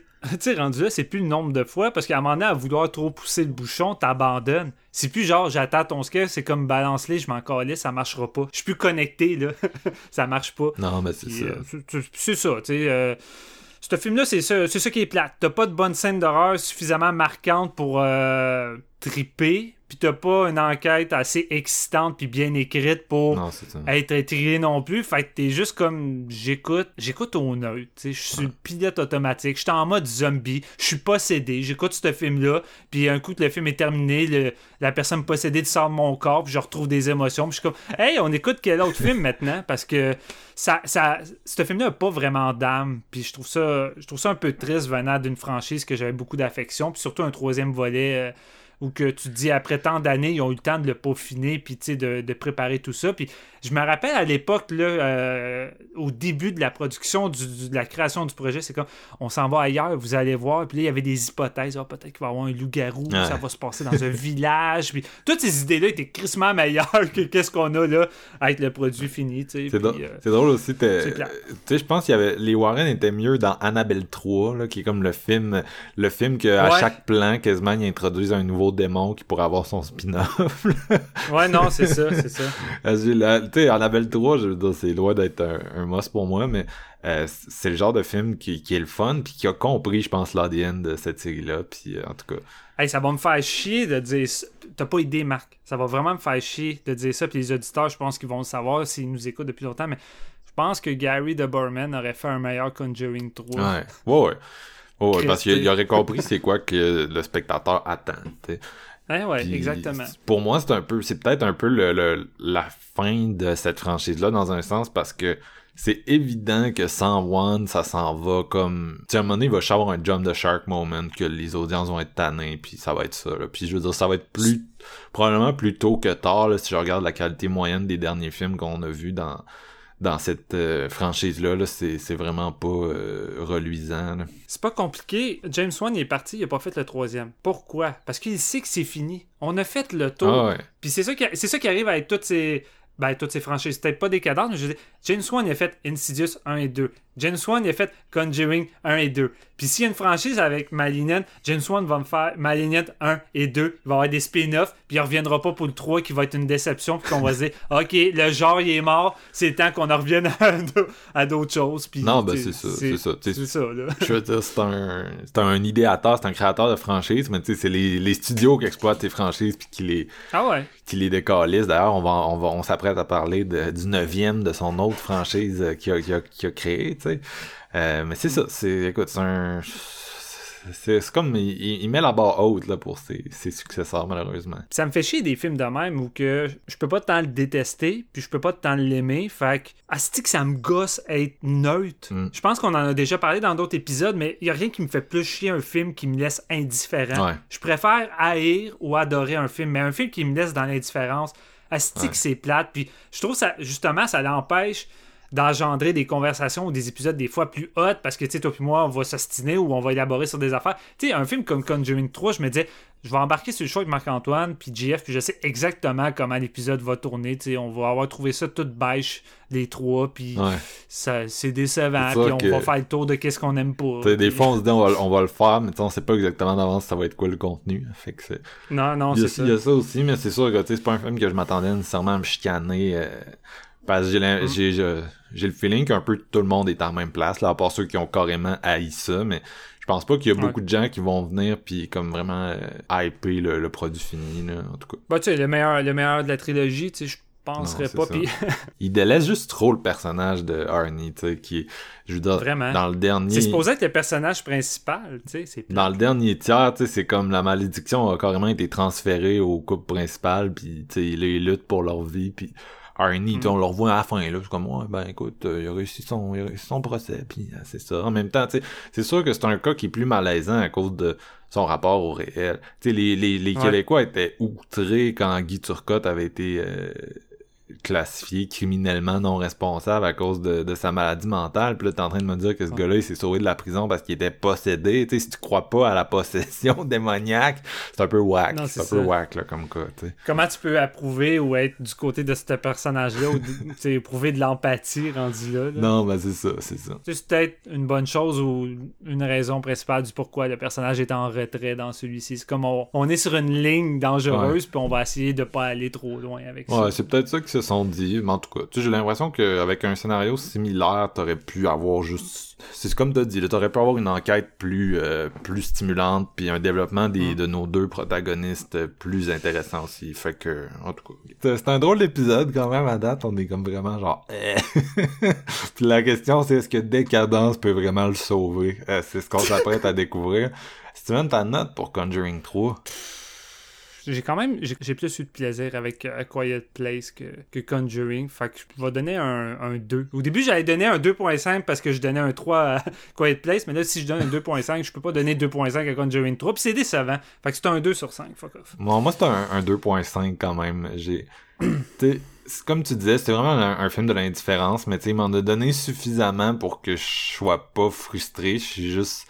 Je suis juste déçu parce que tu sais, on est tout le temps en train de les comparer, c'est sûr. Fait que c'est un film qui fonctionne pas vraiment, mais euh, tu sais, c'est- c'est- contrairement à, à Quiet Place, tu sais, il m'a assez donné de moments, tu sais, euh, euh, d'ambiance que j'étais relativement euh, immergé, mais Ouais. en tout cas, tu sais, c'est, c'est, tu sais, en ce moment, j'aurais de la misère à te citer une séquence d'horreur euh, qui m'a, qui m'a pogné, puis c'est un film de deux heures, tu sais, c'est, c'est- je veux dire, c'est- Ah, mais c'est ça, c'est deux heures en plus. Tu sais, deux heures pour une enquête ouais. aussi étirée et épurée, c'est. Ils ils sont Oh, tout le temps deux heures, mais tu sais, c'est parce que les, les, je pense même le 2 était 2h20, je me trompe dessus, mais c'est parce que c'est, Ouais, 2h20. c'est des films qui t'en donnaient en sirop, là, tu t'avais pas le temps de t'ennuyer, là.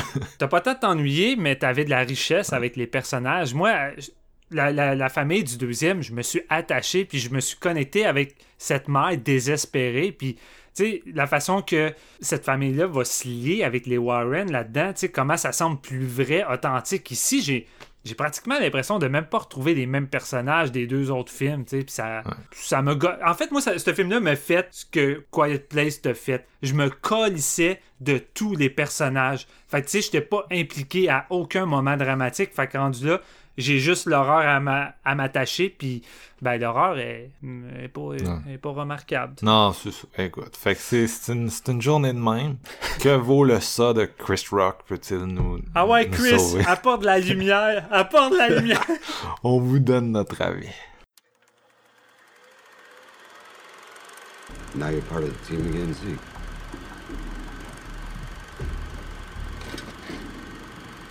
Fuck you. No, fuck you.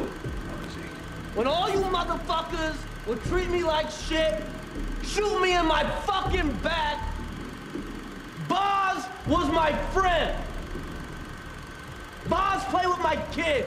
We went to fucking games. Fuck me? No. Fuck you. Fucking assholes. Donc, euh, Spiral from the Book of Saw, neuvième euh, film de la franchise. Euh, contrairement à Jigsaw qu'on avait fait en 2017, un film qui va comme quitter le, carcan un peu, va, pas essayer de suivre la franchise principale, va être un espèce de soft reboot, si je peux dire. Euh, on parle du Book of Saw comme si ça allait devenir une série d'anthologie. Je sais pas si ça va se faire un jour, mais c'était clairement ça l'idée. C'est comme de garder un peu l'esprit, mais pas non plus se- s'enchaîner dans les millions de flashbacks euh, qui sont devenus caractéristiques de la série. Donc, euh, comme je le disais, c'est un film qui est basé sur une idée, une idée, une idée, pardon, de Chris Rock.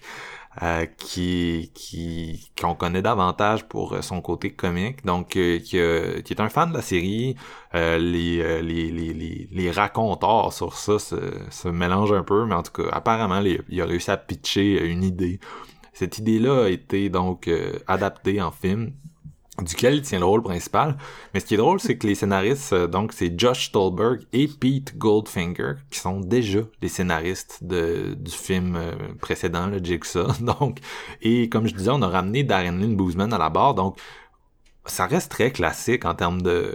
Tu sais, ils ont vraiment été chercher euh, les gars de la formule gagnante, ils ont joué conservateur Ouais. chez Lionsgate, là, que, je veux dire, Lionsgate, qui est un peu dans le trouble dernièrement, c'est une de leurs rares euh, grosses franchises, là, à moins que vous soyez euh, impatient pour euh, Hitman Bodyguard's Wife, là, ou je sais plus c'est quoi exactement le titre, là, mais Ouais, c'est. Ouais, c'est. euh, Lionsgate, là, tu sais, ils ont vendu, ils ont vendu Knives Out, qui était pas mal leur gros film des dernières années, puis sinon, ils ont, ils ont John Wick. Et ça. Donc, euh, ça met en vedette Chris Rock, qui joue Zeke Banks, euh, qui est un policier. Il travaille dans une centrale, mais il est vraiment détesté parce que euh, un moment donné, il a témoigné contre un, collègue qui était corrompu, puis dans la police on se tient, lui il s'est pas tenu, fait que là tout le monde l'haït un peu, il est vraiment loose cannon dans ce département-là.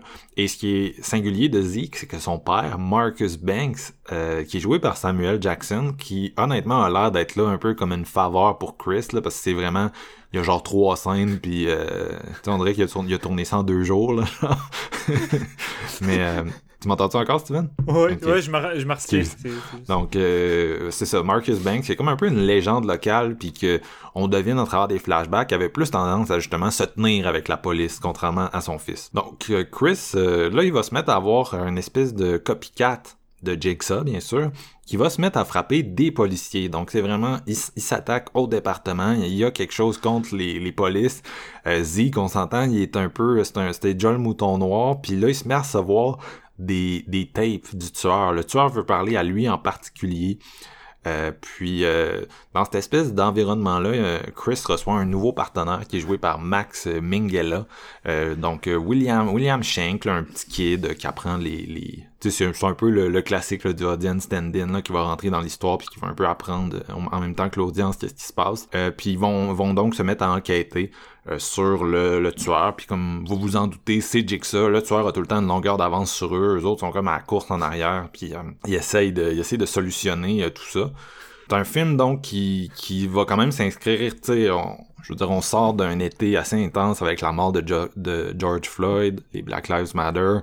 Euh, c'est un Ouais. film qui s'inscrit quand même là-dedans, je veux dire, qui va directement rentrer dans la police, puis euh, le côté un peu malsain, là, je veux dire. Puis on s'entend que ça, c'est un style de thriller qui est quand même très commun. Euh, On l'avait même déjà vu dans euh, Saw 2 à l'époque, là, qui torturait genre le policier colérique joué par euh, Donnie, le frère de Marky. Ouais. Euh, donc, euh, fait que ça, ça revient un peu dans cette idée-là. Ce que j'ai trouvé intéressant, ok, je vais le dire tout de suite, pour moi, Spiral, c'est le meilleur de nos trois films aujourd'hui. Euh, je, je, je sais qu'il y a du monde qui nous écoutait puis qui s'attendait à ce que je le trash, puis il y avait comme une attente de ça. J'ai aimé Spiral. En fait, j'ai trouvé que Spiral est peut-être le meilleur film de cette série-là qu'on a toutes revu euh, il y a pas si longtemps. C'est le meilleur depuis Saw 3. Euh, la, la première trilogie qui était écrite par euh, Lee Wannell était vraiment, euh, je pense, la meilleure. en tout cas, on a déjà fait cet épisode-là. Je vous invite à aller l'écouter.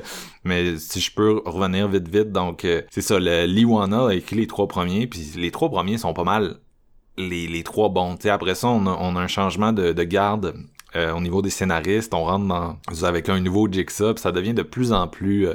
les pièges sont pas mémorables, les intrigues sont plates, beaucoup de flashbacks, l'acting qui est vraiment douteux, puis ça empire, ça empire. Le sixième est relativement divertissant, tu sais, euh, c'était comme lui qu'on... ben, on parlait comme si c'était le meilleur depuis, euh, depuis le Non, c'est ça. Tu sais, le, le sixième, c'est parce que c'est celui qui avait comme quelques idées de pièges, puis aussi euh, qui ramenait un peu euh, l'esprit des premiers, peut-être à un certain niveau, on s'entend. Le septième était Ouais. un pur désastre, puis le huitième, c'était le film un peu paresseux. Tu sais, je me souviens, on, on était quand même excités, on est allé au cinéma, puis dans les dans les ça, euh, particulièrement le 4 et le 5, là, il y avait un- une espèce de d'esthétique de téléfilm de la semaine à TQS, puis le huitième rentre là-dedans. Là. T'as vraiment l'impression que t'as payé 12 dollars pour un petit téléfilm plate avec des flashbacks.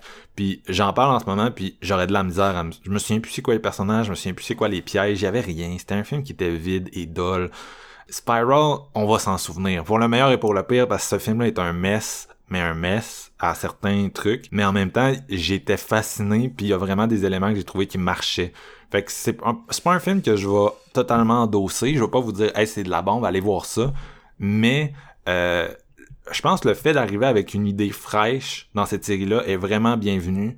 Le fait que Darren euh, a quand même amené une nouvelle esthétique, on est l'été, euh, je pense a une influence, c'est peut-être euh, Spike Lee, euh, tu sais, Do the Right Thing, là, le film de canicule euh, par excellence sur fond de tension raciale. Ben là, on est dans une canicule sur fond de tension raciale, mais on s'entend, ça s'arrête là, là, la comparaison. Moi, euh, je- ça fait comme trois semaines que je dis à tout le monde que Spiral, ça veut être Beverly Hills Cop 4. Et je maintiens ma comparaison parce que j'avais vraiment l'impression, devant ce film-là, que Chris Rock avait essayé d'amener une espèce de côté Eddie Murphy dans Beverly Hills Cop à ça. Et c'est vraiment bizarre, comme... C'est vraiment... Qu'est-ce qui se passe dans ce film-là? C'est tellement... Parce on n'a pas l'impression que tout le monde est sur la même page dans euh, Spiral. Euh, Puis c'est ça qui, c'est ça, je pense, qui crée une espèce de, de, de côté étrange. C'est que t'as l'impression que Lionsgate veut comme faire un truc assez classique, comme je disais, a été avec des, des figures assez conservatrices de la série.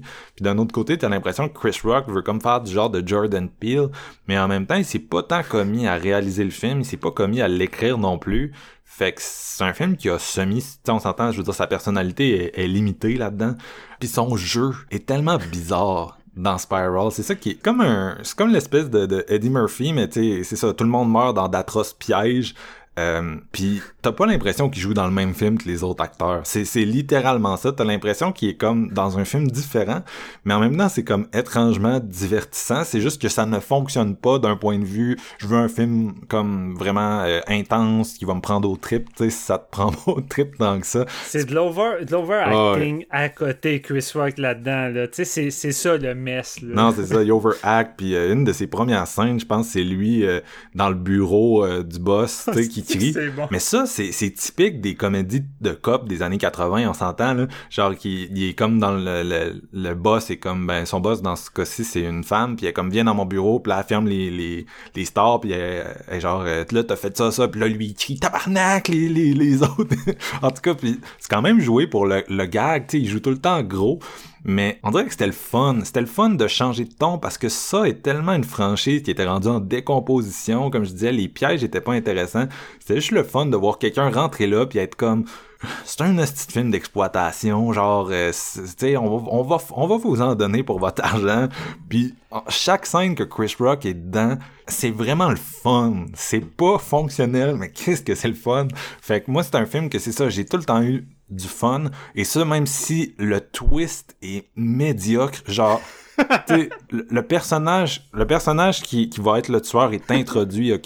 Puis je pense que la première ligne qui dit tu te dis Chris elle va revenir dans le flashback de révélation là. Elle va revenir puis là on va être comme ah le double sens. T'es comme oh man c'est tellement évident qui est le tueur dans ce film là puis sinon ben à niveau piège, j'ai trouvé que c'était cool avec Darren. On revient vraiment à un côté plus euh, minimaliste. Puis je pense que c'est ça qui sert le plus cette franchise-là, c'est d'aller à des pièges qui, pense, que l'audience peut comme connecter avec la douleur qui est ressentie par la personne. Puis t'as aussi l'impression que c'est comme de quoi qui est plus réaliste, là. Parce que tu sais, quand on arrive dans des pièges que c'est comme un pendule géant, tu t'as l'impression que Jigsaw a genre des millions de dollars pour louer tous les entrepôts désaffectés de la Terre. Ouais. Puis que, genre, c'est rendu, chacun de ces pièges est rendu une espèce de merveille d'ingénierie. Tu sais, on est loin du début avec le, le- le piège à ours, puis euh, un labyrinthe embarbelé, puis un gars qui est obligé de se couper euh, la jambe avec une scie, tu sais.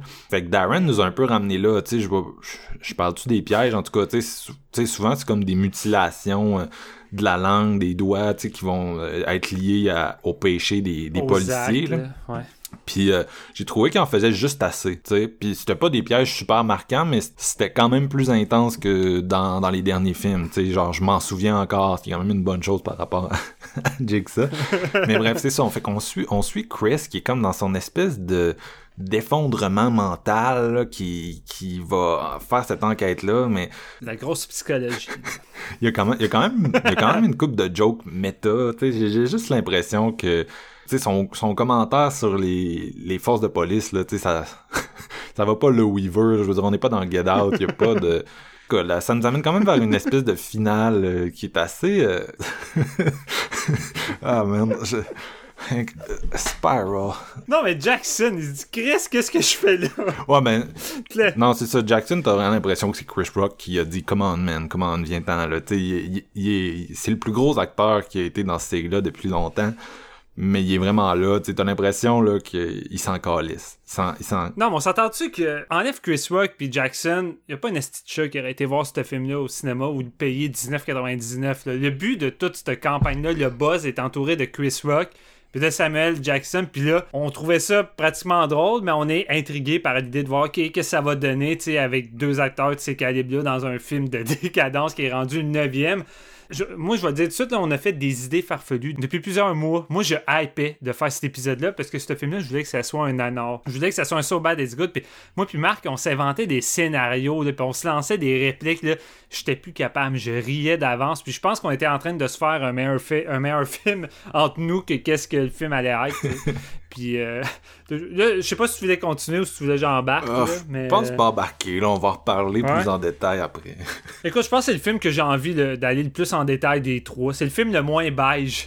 Ah, c'est... Des trois, fait C'est tout sauf beige. Ben c'est ça, c'est tout sauf bad. Écoute, la première affiche qui est sortie de ce film-là, je l'ai trouvée écœurante. Espèce d'affiche hyper atmosphérique de brume la nuit, très David Fincher dans son esthétique, puis affiche là, qui, qui a de la gueule, puis que ça donne le look d'une grosse production. Puis là, en plus, les personnes derrière, c'est comme, on va être plus dans un Seven que dans un Décadence. Préparez-vous. Puis je me dis, ok, avec l'affiche, puis tout, euh, je suis intrigué. L'idée de Chris Rock. Pour euh, moi, ça a toujours été des rip-offs de Seven. J'en parlais dans l'épisode il y a 4 ans, mais tu sais, pour moi, le premier, ça, c'est la version plus exploitation d'un Seven. là. Ouais, mais là, je me disais que qu'ils allaient essayer de retrouver peut-être plus euh, la vibe de l'enquête, puis Ouais. l'esthétique surtout, puis peut-être enlever le, le côté MTV vidéoclip, tu sais. Mais c'est Euh, parce que Chris, on n'est plus là, on est en 2021, tu sais, je veux dire. mais c'est vrai qu'en pur terme de structure, on est, on est proche. On colle quand même à Seven. Ouais, on est plus là. Ouais, c'est, c'est peut-être ça qui te lâche parce que pour moi, je vais te dire ça, ce film-là, c'est un fucking mess. Mais pas dans le bon sens. Puis autant, Ah. je, écoute, je, je vais t'accompagner dans les deux sens, Marc. Je, je, t'accompagne dans le fait que c'est divertissant. Que c'est le fun. Par contre, je trouve pas qu'il fait grand chose de bien. puis euh, pour, moi, c'est vraiment du so bad it's good. là. J'ai eu du fun, puis j'ai ri à toutes les scènes, puis tout ce qui m'a marqué, c'est les mauvaises choses. Il n'y a pas grand chose de bon. C'est, quoi- les choses de bon qu'on va pouvoir dire? Un film de décadence qui essaie d'aller dans le post-Jordan Peele avec Chris Rock, espèce de de critique de la police. Ouais, c'est une bonne idée, euh, ça peut fonctionner, mais Chris, que c'est mal écrit, puis que c'est maladroit, puis ce film-là a un esti de problème de ton, puis dès le début, tu vas le voir, l'esti de problème de ton, parce que, tu sais, On dirait une fanfiction que tu lirais sur Internet, tu sais, sur un Skyblog, là, de quelqu'un qui, qui est comme, voici mon idée pour un ça. Non, mais ce film-là, pour moi, c'est un troll. C'est un troll. Ils sont en train de nous troller Non. avec ce film-là. C'est pas sérieux. C'est pas sérieux. Ce film-là, c'est un troll. Ce film-là a l'ambition de vouloir aller ailleurs, mais il te ramène Darren Lynn Bozeman derrière la caméra, euh, le vétéran de la franchise. Puis le film s'ouvre sur la typique scène d'intro de n'importe quelle autre décadence, même mise en scène, même montage MTV d'accéléré de 360. Je suis comme, man, est-ce que vous m'avez genre dupé parce que là, je sens zéro la différence, tout ça? Fait que la scène d'intro, vous allez dans vos petits souliers si vous êtes fan de la série. C'est du peu Ouais, décadence. ça a l'air de faire mal en tabarnak, le piège, par exemple. En fait, si, la- si le piège avait juste fixé sur l'effet de la langue, tout ça, ouais, ça fait mal, ça a l'air cool. Mais le- la télé intégrée avec la vidéo puis le train qui, a- qui arrive, je suis comme, ah, si, je sais même pas où aller, il y a trop d'affaires, ce fucking euh, film-là. Je vais le dire tout de suite, la télé s'ouvre avec euh, le nouveau petit pantin Jigsaw là, là-dedans qui va être différent.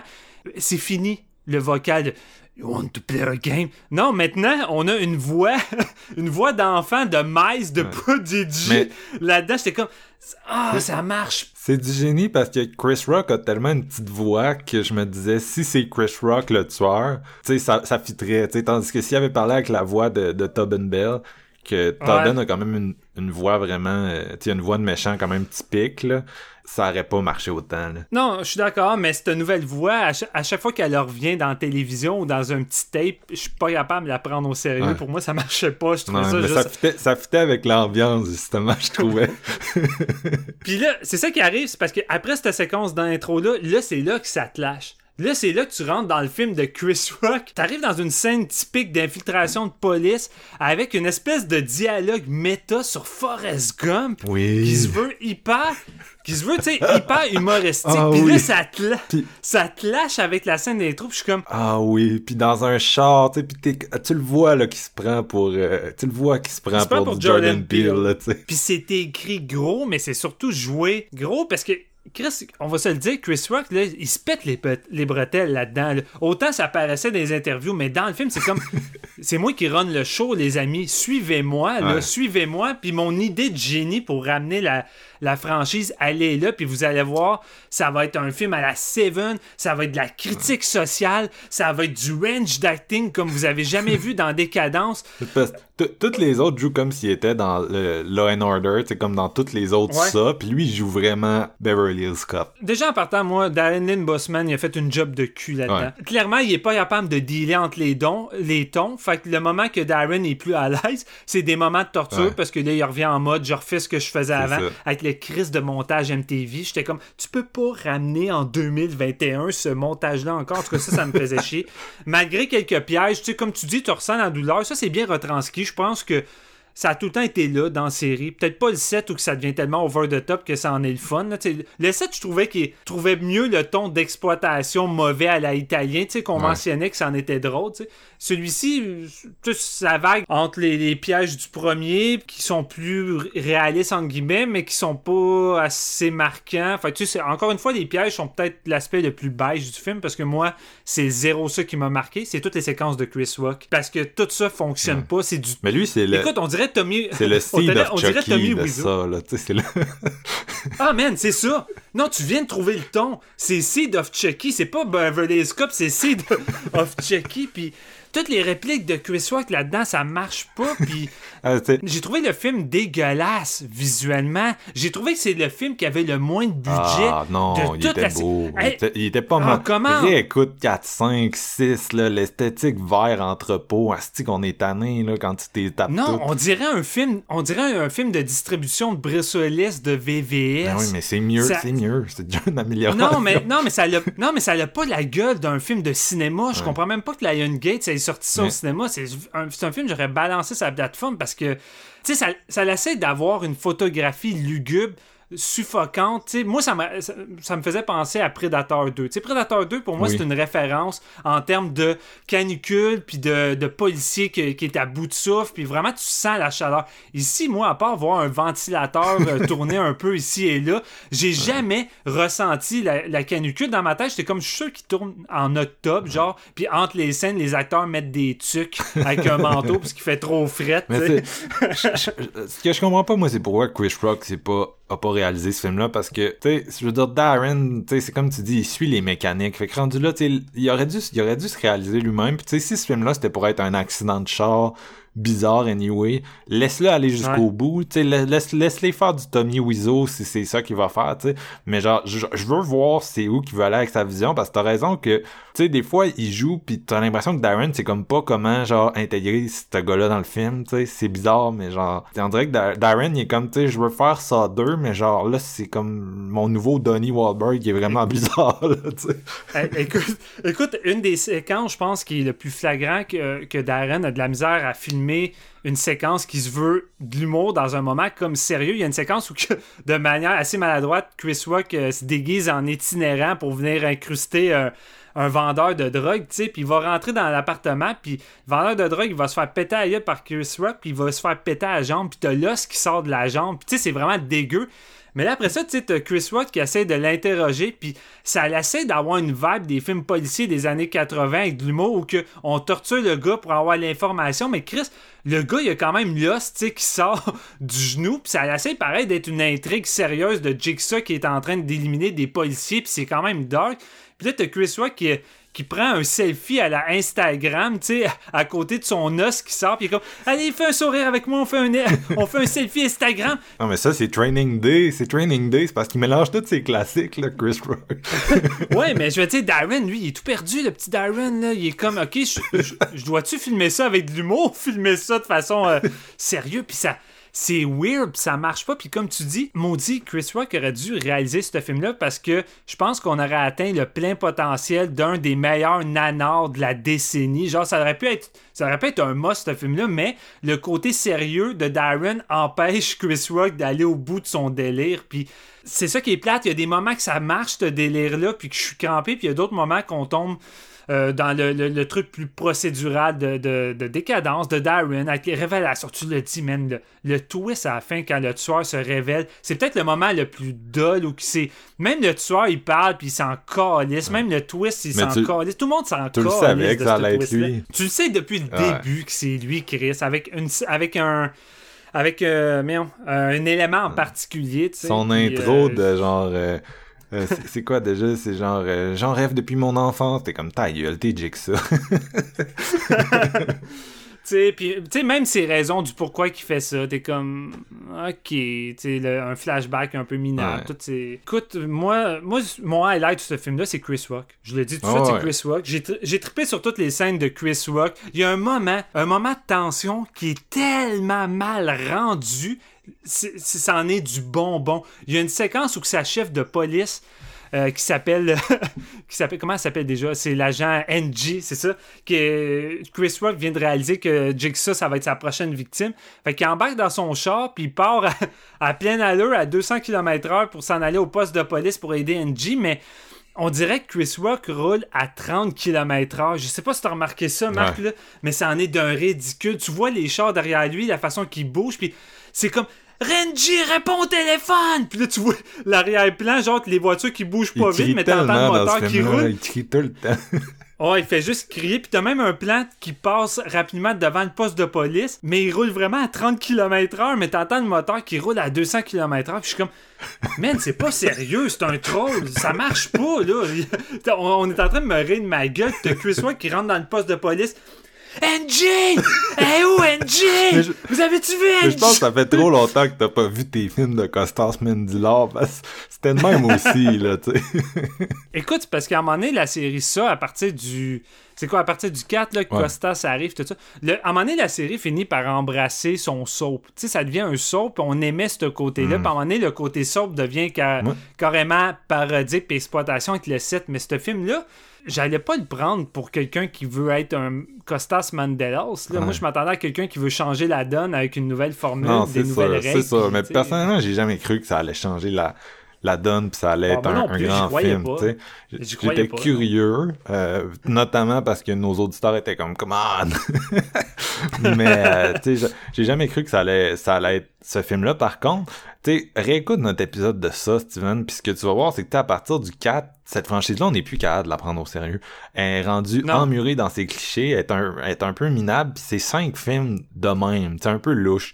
Fait que on dirait que c'est le fun d'arriver avec un film qui a juste une espèce d'aspect comique aussi mauvais puisse-t-il être. C'est comme le fun de prendre un peu une distance sur cette formule-là puis d'être juste comme tu sais voici quelque chose de, Ouais. de différent puis voici quelque chose qui se prend pas genre qui a pas l'air d'un épisode des feux de l'amour tu sais là ça a l'air d'un d'un Tommy Wiseau puis je préfère Tommy Wiseau aux feux de l'amour là. Ouais, je préfère Tommy Wiseau. Mais non, c'est clair. Mais c'est juste que j'aurais, j'aurais préféré que ce film-là possède l'assurance du volet numéro 7. Parce que, tu sais, le volet numéro 7, c'est le pire, mais en même temps, il assume tellement sa stupidité over the top des pièges, puis du gore, puis de son soap qui atteint des. Qui atteint son apogée là-dedans. On riait quand on faisait l'épisode tellement qu'on on, avait du fun d'en parler. Le film l'assume tellement que rendu là, je suis comme, ok, c'est nice, au moins il l'assume sa shit. Tandis qu'ici, man, ça clash constamment. Puis c'est plate parce que avoir eu, comme tu dis, un truc 100% Chris Rock Weezo, je pense que ce film-là aurait peut-être fait mon top 10 dans le mauvais sens. Ah, ouais, ça, ça serait devenu culte, tu sais, le monde, Ah le ouais. monde vont déjà l'appeler le, bon, je sais pas s'il va y avoir d'autres ça après celui-là, là, mais tu sais, ça va devenir le, le ça avec Chris Rock, là, tu sais, comme il y a le, le, le, le Jason avec le faux Jason, pis des affaires de même. Il, il- y a des films de même, qui ont comme un élément vraiment whack qui les rend distincts, puis je veux dire, ça va toujours être le ça avec Chris Rock, puis pour moi, le ça avec Chris Rock va crissement plus se distinguer de qu'est-ce que cette franchise-là a offert depuis euh, facilement 15 ans, là. Parce que pour moi, le, le jour où Liwana a mis le point final à ça 3, on dirait que plus personne savait quoi faire après ça, là. Cette série-là, en tant que telle, ça, ça, ça aurait dû être mort après Jigsaw. Tu sais, Jigsaw, c'est le, le film beige qui est venu mettre le clou dans le cercueil. Elle a dit, OK, la série est morte, on peut plus le rebooter, on peut plus aller ailleurs. Puis là, Chris Rock s'est dit, Hey, j'ai une idée, on essaie, on n'a plus rien à perdre. Fait que. Mais il avait raison. Tu sais, c'est ça l'affaire. C'est qu'on peut même pas être fâché contre Spiral. Puis je pense que c'est ça qui se passe. C'est c'est tellement dull depuis tellement longtemps que je ne peux pas être fâché contre Spiral. Tandis que si c'était venu scraper une franchise tu sais, qu'on aime beaucoup puis qui roule encore bien, on serait en tabarnak. Le même film, on serait en tabarnak. Là, on dirait que je, je savais même pas à quoi m'attendre. Le film commence, puis c'est ça, c'est, c'est, c'est Chris Rock qui crie, puis qui fait des jokes, puis qui est juste vraiment mal intégré dans un ça assez standard, puis je sais pas, moi j'aime, ça, le voir envoyer chier là, les policiers tout le temps, tu sais, il est Ah, vraiment agressif avec tout le monde, puis euh, il est vraiment, il est vraiment à cran, là, notre, notre, notre Chris là-dedans, puis il y a de quoi de, il y a de quoi d'étrangement satisfaisant, là, de le voir dans, de le voir se promener, Ouais, ben tu vois, tu vois qu'ils essaient d'y donner une progression de, d'intensité psychologique, tu sais, qui va être poussée par la, la canicule puis les policiers qui meurent alentour de lui, tu sais. Puis à un moment donné, c'est supposé atteindre son apogée dans la scène de l'église, tu sais, où qui est déjà tout magané un peu en sueur, puis son jeu est tellement, Ouais. son jeu est tellement pas bon, tu sais, ça marche tellement pas que je Non, mais c'est ça. clairement, lui, ce qu'il avait dans sa tête, c'était pas ce qu'il y a eu. Puis c'est- pour ça que ce film-là est étrange. Pour moi, c'est pour ça que ce film-là est Ouais. étrange parce que personne n'a l'air de travailler ensemble. Personne n'a l'air d'être sur le même plateau de, de conscience. Puis c'est ça qui rend ça bordélique, tu sais. Pour moi, une performance d'acteur, c'est tout le temps dur à évaluer pour cette raison-là. C'est parce que, tu sais, à un moment donné, t'es t'es- t'es dirigé par le cinéaste, tu sais. Puis euh, je sais pas c'est quoi le behind the scenes de ça. Est-ce que Chris Rock avait plus d'importance que Darren? Puis il y a eu des conflits entre eux? Euh, c'est possible, ça. C'est fort possible, mais tu sais, en tout cas, tu vois que créativement, il y avait quelque chose qui, qui, qui puait vraiment. Là. J'a- J'avais l'impression que Darren avait le contrôle sur tous les autres personnages du film, tous les autres policiers qui font pas vraiment de blagues. C'est tous des personnages policiers Ouais, c'est ça. qui Typique jouent. de ça, là, qui a tout le temps été à fond dans la police, là. Puis t'as Chris qui est comme. Il vient pour tourner sa scène. Darren est comme, ok, Chris, tu vas être. euh, euh, chamboulé avec le tape, puis là tu vas avoir une confrontation avec tes employés, puis là ça va te mettre là, tu sais Chris devait être juste comme Fuck you, Darren! Je vais faire ma scène comme je le veux, puis il tourne, puis j'ai l'impression que Chris Rock se calisse de la direction de Darren, puis il fait ce qu'il avait Ouais. envie de faire, puis son idée qu'il avait en tête, tu sais. Non, c'est ça. C'est ça. C'est pour ça que depuis le début, je dis, Chris, pourquoi il s'est pas réalisé, tu sais, parce que Man, c'est Euh, ça. tu sais, cette espèce de tension-là qui existe dans, dans Get Out, que, je veux dire, tu sais, Get Out, à chaque jour qui passe, son statut de classique est de plus en plus majeur, tu sais. Puis le- le- l'espèce de tension qui existe entre la comédie puis l'horreur dans ce film-là est relativement dur à accomplir. Là. Je veux dire, des comédies d'horreur, c'est il y en a tellement des plates dans la vie, il y en a tellement beaucoup qui sont plates. Euh, Get Out, Get Out est une merveille. là. Le, le- que ce film-là puisse être Ouais. aussi intense et aussi drôle en même temps, c'est crissement pas facile comme ton à, à accomplir. C'est que c'est crissement pas facile, mais c'est surtout que l'humour de Jor- Jordan Peele est relié à son sujet et à sa Ouais. critique. C'est pas, pas un humour ou des jokes qui sortent de nulle part. Tandis qu'ici, c'est comme on veut critiquer puis faire un film ancré dans les problèmes judiciaires avec les policiers qui abattent des noirs. Mais on va te balancer de l'humour puis des monologues sur Forrest Gump Ouais. qui sort de nulle part puis qui a aucun lien puis qui te lâche au bout du compte puis qui a l'air juste de se péter plus haut que son C'est aussi qu'il amène pas grand chose de plus à cette série-là parce que elle a toujours été assez critique des policiers, du travail des policiers. Je veux dire, tu sais, ça Ouais. deux, comme on disait, c'était déjà ça. Tu sais, c'est Donnie qui était le policier colérique, tu sais, qui avait, euh, il, a- il avait, il avait tourné les coins ronds parce qu'il était impulsif puis il faisait mal sa job. Fait que tu sais, c'était déjà ça. Puis euh, Costas Mendilor, tu sais, c'est, c'est un, littéralement un policier qui devient Jigsaw puis tu sais, qui tue, euh, je pense, il tue tout le poste de police pour lequel il travaille, puis je pense qu'il tue tous les remplaçants des morts, puis il doit tuer tous les remplaçants des remplaçants, tu sais, rendu à la fin de ça 3D, il en tue tellement de la police. Fait qu'il a tout le temps eu, ça a tout le temps fait partie de l'ADN de la série. Puis on dirait qu'il en, en amène pas assez là-dedans parce que tu sais le personnage de Rock est, est ostracisé, mais le fait qu'il soit noir, ça tue un lien ultimement avec ça, tu. Ça change rien, je pense. Il y a un élément qui est amené avec Samuel Jackson dans la finale qui nous rappelle beaucoup euh, ça, tu sais, qui nous rappelle beaucoup le. le- Ouais. Il faut pas que je dise ça parce que là, on est tout mélangés vu qu'on parle de ça, mais il y a un élément qui est amené avec Samuel Jackson qui nous ramène, qui nous ramène beaucoup à, à, à ces espèces de confrontations, à ces problèmes sociaux-là. J'essaie comme de dire sans dire, hein, c'est tout le temps. euh, Mais en dehors, en dehors de ça, tu sais, je veux dire, tu sais, Chris Rock, ultimement, il est ostracisé parce qu'il a, il a pas respecté le code de la police, là. c'est ça qui est arrivé. De toute façon, je veux dire, comment tu peux arriver avec une critique pertinente quand de base, toute la série ça nous présente tous des policiers pourris? Honnêtement, dans tous les rôles principaux, tous Ouais. les policiers qu'on a suivis dans tous les épisodes, c'est tous des personnages antipathiques ou pourris à l'os qui ont rien fait. Puis je veux dire, même là, le personnage de Chris Rock, on rit, on a du fun avec lui, mais c'est pas un bon policier, puis je m'attache aucunement à lui, puis j'aime pas sa manière de fonctionner avec les autres, puis il fait juste entraîner des, des, des désastres alentour de lui. Même dans le premier film, tu as l'impression d'être dans une espèce de ville de Punisher, là, tu sais, c'est Ouais. vraiment dark. Ben, tu Seven aussi était comme ça, là, tu l'espèce de ville de film noir où il pleut tout le temps.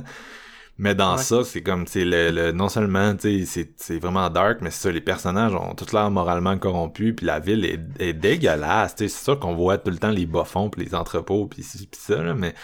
Tu sais, c'est ça, c'est une esthétique dégueulasse, des personnages euh, un peu dégueulasses, puis tout est dégueulasse là-dedans. Tu sais, tout- mais moi, tout me semblait fake. C'est ça, je te dis, on dirait un- une petite production cheap de. Tu sais, tu disais TV Movie de Jigsaw, euh, le précédent, mais celui-ci, je trouve qu'il fait encore plus TV Movie. Ah, non, euh, ça, je suis pas d'accord. tout le set de police, on dirait juste un gros studio. Puis dès qu'on arrive à des séquences extérieures, ah, tu, sens, comme- tu sens le budget qui est serré. Comme dans euh, Lethal Weapon ou Bad Boys, quand ils s'en vont voir le boss dans le bureau, puis là, ils leur crient après.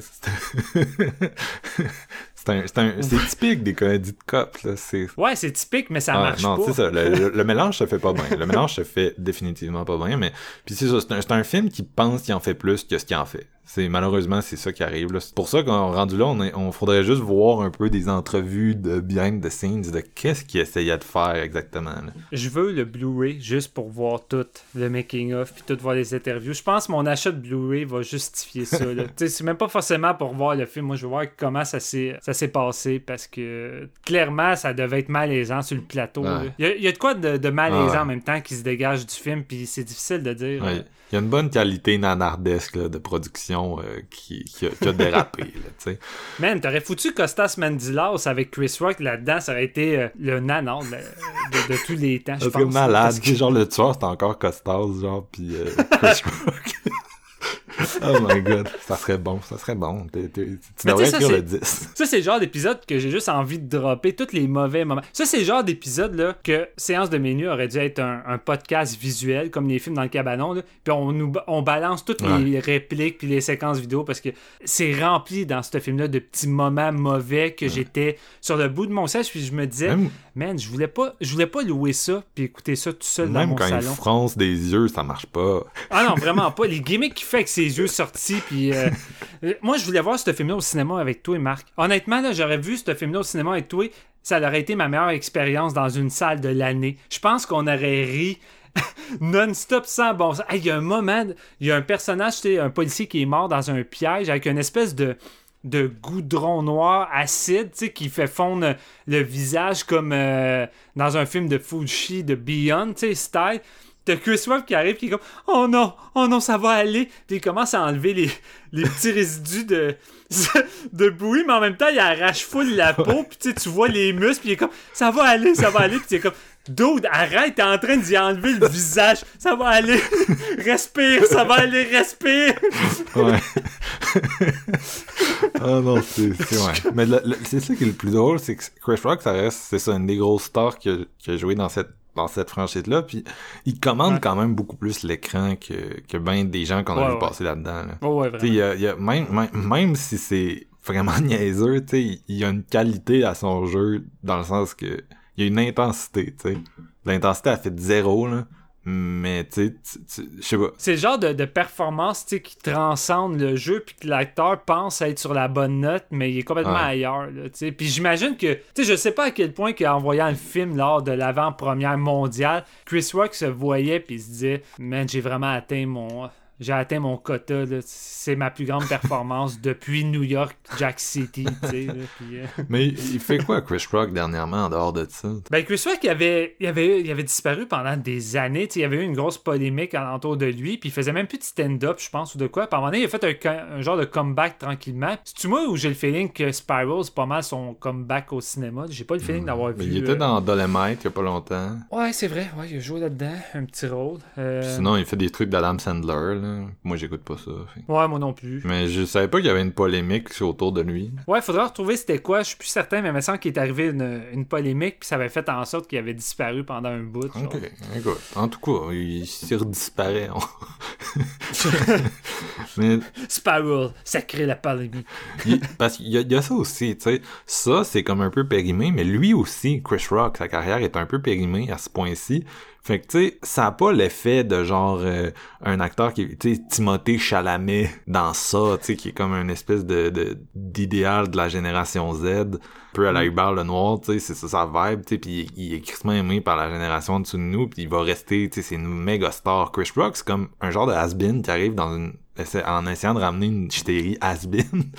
Asbin aussi, ouais, c'est ça, ça fait un drôle de duo rendu là. un- écoute, c'est un film que si c'était sorti dans les années 80, ça serait sur Vinegar Syndrome. c'est ça. Ta, note, Steven, ça serait quoi? Il est dur à noter, celle-là. C'est difficile à noter celle-là, mais je, je vais dire de quoi, puis je te l'avais promis parce qu'on en discutait beaucoup. Moi, je- je- j'espérais beaucoup que Jackson soit Jigsaw dans celui-ci. Euh, puis on s'excuse si on, si on spoil vos attentes, parce que Jackson ne l'est pas. Mais moi, j'avais dit, si Jackson dit dans le film « You want to play a game, motherfucker », je donne minimum un 3 sur 5 parce que c'est c'est du génie rendu là, là c'était trop voulu, puis Chris Jackson le fait. Fait que je donne un faux 3 sur 5. C'est pas mal ça que je vais lui donner. Moi, je donne un 2.5. C'est comme je disais, un, c'est le film le plus divertissant de l'épisode d'aujourd'hui. Deux, c'est le, le, le ça le plus divertissant depuis ça 3. Fait que c'est un film pour moi qui a une bonne valeur de réécoute, même si c'est vraiment un mess, euh, je le reverrai. Je reverrai ce mess-là bien avant toutes les ça qu'on s'est retapé euh, il y, a, il y a quelques années. Euh, Euh, fait que pour moi, il y, a- il y a vraiment quelque chose qui fonctionne dans cette, ce film-là un peu, euh, un peu désastreux par, par moment, mais en tout cas, j'aimais ça. J'ai aimé ça, regarder ce désastre-là, mais c'est pas un bon film, tu sais. Fait que, en tout cas, on a donné notre avis tel que promis à plusieurs auditeurs là, qui, étaient vraiment craqués, puis euh, faites-en ce que vous voulez, mais c'est sûr que tu sais, ça reviendra pas dans les tops de fin d'année, Spiral. non. Puis tu sais, j'arrêtais pas de dire que l'enquête de Conjuring 3 était très euh, anodin puis qu'on avait une longueur d'avance, mais l'enquête de Spiral là, euh, est vide. C'est même plus une enquête rendue là. Tu sais, Chris Rock enquête sur rien, il trouve rien. C'est juste comme on Ouais. attend la prochaine indice de Jigsaw, puis l'enquête avance avec les indices que Jigsaw laisse, mais il y, a rien d'autre alentour de ça. C'est vide, là. C'est fou. J'ai aimé le gag où euh, il, il se réveille puis il est, tach- il est attaché au mur comme dans le premier. Puis il y a une Ouais. scie à terre, puis là il est comme tabarnak, il regarde la scie, puis là ap- après à terre il voit genre un, un genre de Bob Épine ou je sais pas trop, il ramasse puis il fait de mourir. J'étais comme c'est du génie, c'est du génie. C'est tout ce film là aurait dû être ça. Puis moi je me souviens que dans le temps je disais euh, ça serait le fun à un moment donné un, un James Wan euh, New New Nightmare là, de ça là, tu sais, il revient avec un espèce de film méta, mais on a un peu eu ça avec Spiral. Ouais, si c'est c'est un, vrai. c'est un gros mess là, mais on a fini par avoir un film semi-méta euh, dans cette série-là, puis Anne en avait besoin de son film méta parce que c'est tellement, ça se prend tellement au sérieux, mais c'est tellement bordélique qu'on avait besoin d'un prendre une petite distance puis dire hey un peu cave hein, tout ça en tout cas bref c'est mon, mon take de gars qui a jamais tant aimé la série là. Puis ça se termine avec le dernier plan que tu veux avoir dans tous les derniers plans de décadence. oh oui oh oui avec le thème qui revient à un moment donné. là. À un moment donné, j'ai eu la petite nostalgie. J'étais comme, hey, c'est pas pire, ils ont pas mis une fois la musique du film. Puis là, à la fin, tu dis, un coup, qui va... un coup que le plan va se dévoiler, puis tu sais que ça va chier, là, ça commence. Là, Là, t'es comme, bah, ça y est, c'est reparti. Mais ça, ça évitait de, de trop faire du fanservice aussi, c'est ça qui était le fun, je pense. Là. Ouais. Ça essayait d'être sa propre chose, là, pour le meilleur comme le pire. Ouais. Écoute, moi, euh, je suis partant pour Triangle euh, Book of Soup, euh, réalisé par Chris Rock. Euh, Je pensais que t'allais me dire un, un ça ou genre il voyage dans le temps. Ce serait malade. Ben écoute, rendu là, ouais, pourquoi pas. Mais euh, De toute façon, fait- enlever Darren Lynn Boozman. Honnêtement, enlever Darren. Darren il, Darren, il fait partie d'une époque, puis ce gars-là a pas su évoluer. Il est juste pas bon. Ouais. Il, est, il est juste pas bon, Darren. C'est pas un, c'est pas un réalisateur que j'affectionne. Puis tu sais, même, euh, même dans franchise, là, tu sais, c'est pas tant parce que c'est quelqu'un de bon, c'est plus le concept. ouais. Il a été chanceux en fait de travailler avec euh, Lee Warner parce que tu sais James Wan est parti Ah après ouais. le premier, mais Lee son partenaire euh, d'écriture euh, sur beaucoup de films puis qui récemment l'a hypé pour euh, sa réalisation de The Invisible Man. Mais c'est ça, Lee a écrit le 2 puis le puis le 3. Puis ça reste les deux meilleurs scénarios en dehors du premier, tu sais. Fait qu'il a été chanceux de Ouais. travailler avec ces deux scénarios-là, mais j'ai l'impression que n'importe quel autre cinéaste aurait pu en faire autant. Puis Darren, suite à ça, avait fait euh, Repo de, de Genetic Opera, tu sais, qui est un genre de musical que ça y a vraiment donné, tu sais, c'est culte ce film-là, ça y a vraiment donné une espèce ouais. d'aura. Mais Repo, c'est vraiment l'exception qui confirme la règle dans sa filmographie, parce que 15 ans après, il a jamais fait de quoi de moindrement aussi bon. Puis c'est ça, tu sais, je veux dire, c'est ça, là, il a, il a été chanceux de, de tomber là-dessus, là, dans un sens. Fait que c'est Ouais. vraiment pas un cinéaste. Tu sais, je me souviens que quand j'étais jeune, vu qu'il commençait sa carrière, les gens, les gens le voyaient beaucoup comme un futur maître, tu sais. Mais euh, depuis une dizaine d'années, il enchaîne des, des direct-to-video, tous plus douteux les uns que les autres. Puis à un moment donné, euh, Spiral est carrément son plus gros film en 10 ans, là. Je veux dire, c'est, vraiment ça. sais, il est parti du 4, il était tanné, mais rendu là, quand ils ont proposé de faire Spiral, c'était probablement sa plus grosse opportunité depuis longtemps. Avec, Ben, sans doute qu'il y avait juste plus d'autres euh, opportunités. Puis, tu sais, ce film-là, c'est le trio du retour. C'est une franchise qui essaie de revenir. C'est Chris Rock qui essaie de revenir. Puis, c'est Darren Lee Boozman qui essaie de T'as-tu revenir. vu Carcel Lionsgate pour faire euh, un reboot de Leprechaun? Da- Darren? Ouais. Il veut vraiment faire un reboot de Leprechaun, puis il veut que Lionsgate le laisse le faire, mais Lionsgate sont pas sûrs. Fait que là, il demandait aux fans, genre, d'harceler Lionsgate. Alors, on a déjà eu deux reboots de Leprechaun. Est-ce qu'on veut vraiment un reboot encore de Leprechaun par Darren? Je sais pas. Moi je, moi, je peux comprendre Lionsgate. Je vois pas Ouais. l'intérêt de faire ça. Mais non, mais moi non plus. Mais c'est ça que je trouve drôle, c'est de le voir C'est juste what the fuck comme décision, pareil. Mm. Tu sais, le gars pourrait proposer, je sais pas moi, d'essayer de faire un Repo 2 pour revenir un peu euh, Ouais. sur le, le haut de la scène. Mais non, il veut faire un reboot de Leprechaun. Je sais pas qu'est-ce qu'il voit là-dedans. Il y a peut-être une idée de génie comme Chris Rock, puis il se dit que ça va marcher. Un reboot de. Leprechaun avec Chris Rock qui joue le Leprechaun. Écoute, écoute. Tu commences à lancer des idées de génie rendues là. Chris. Rock puis Darren qui se mettent à faire un genre de collaboration à long terme, tu sais, où ils font plein de projets ensemble, un à la suite de l'autre. qui essayent tous de, ra- de ramener des vieilles franchises mortes. Là, Tu sais, ils vont faire euh, un reboot de Wishmaster, puis euh, Chris Rock va jouer le Jean, puis genre... C'est quoi tu souhaites? C'est quoi ton souhait?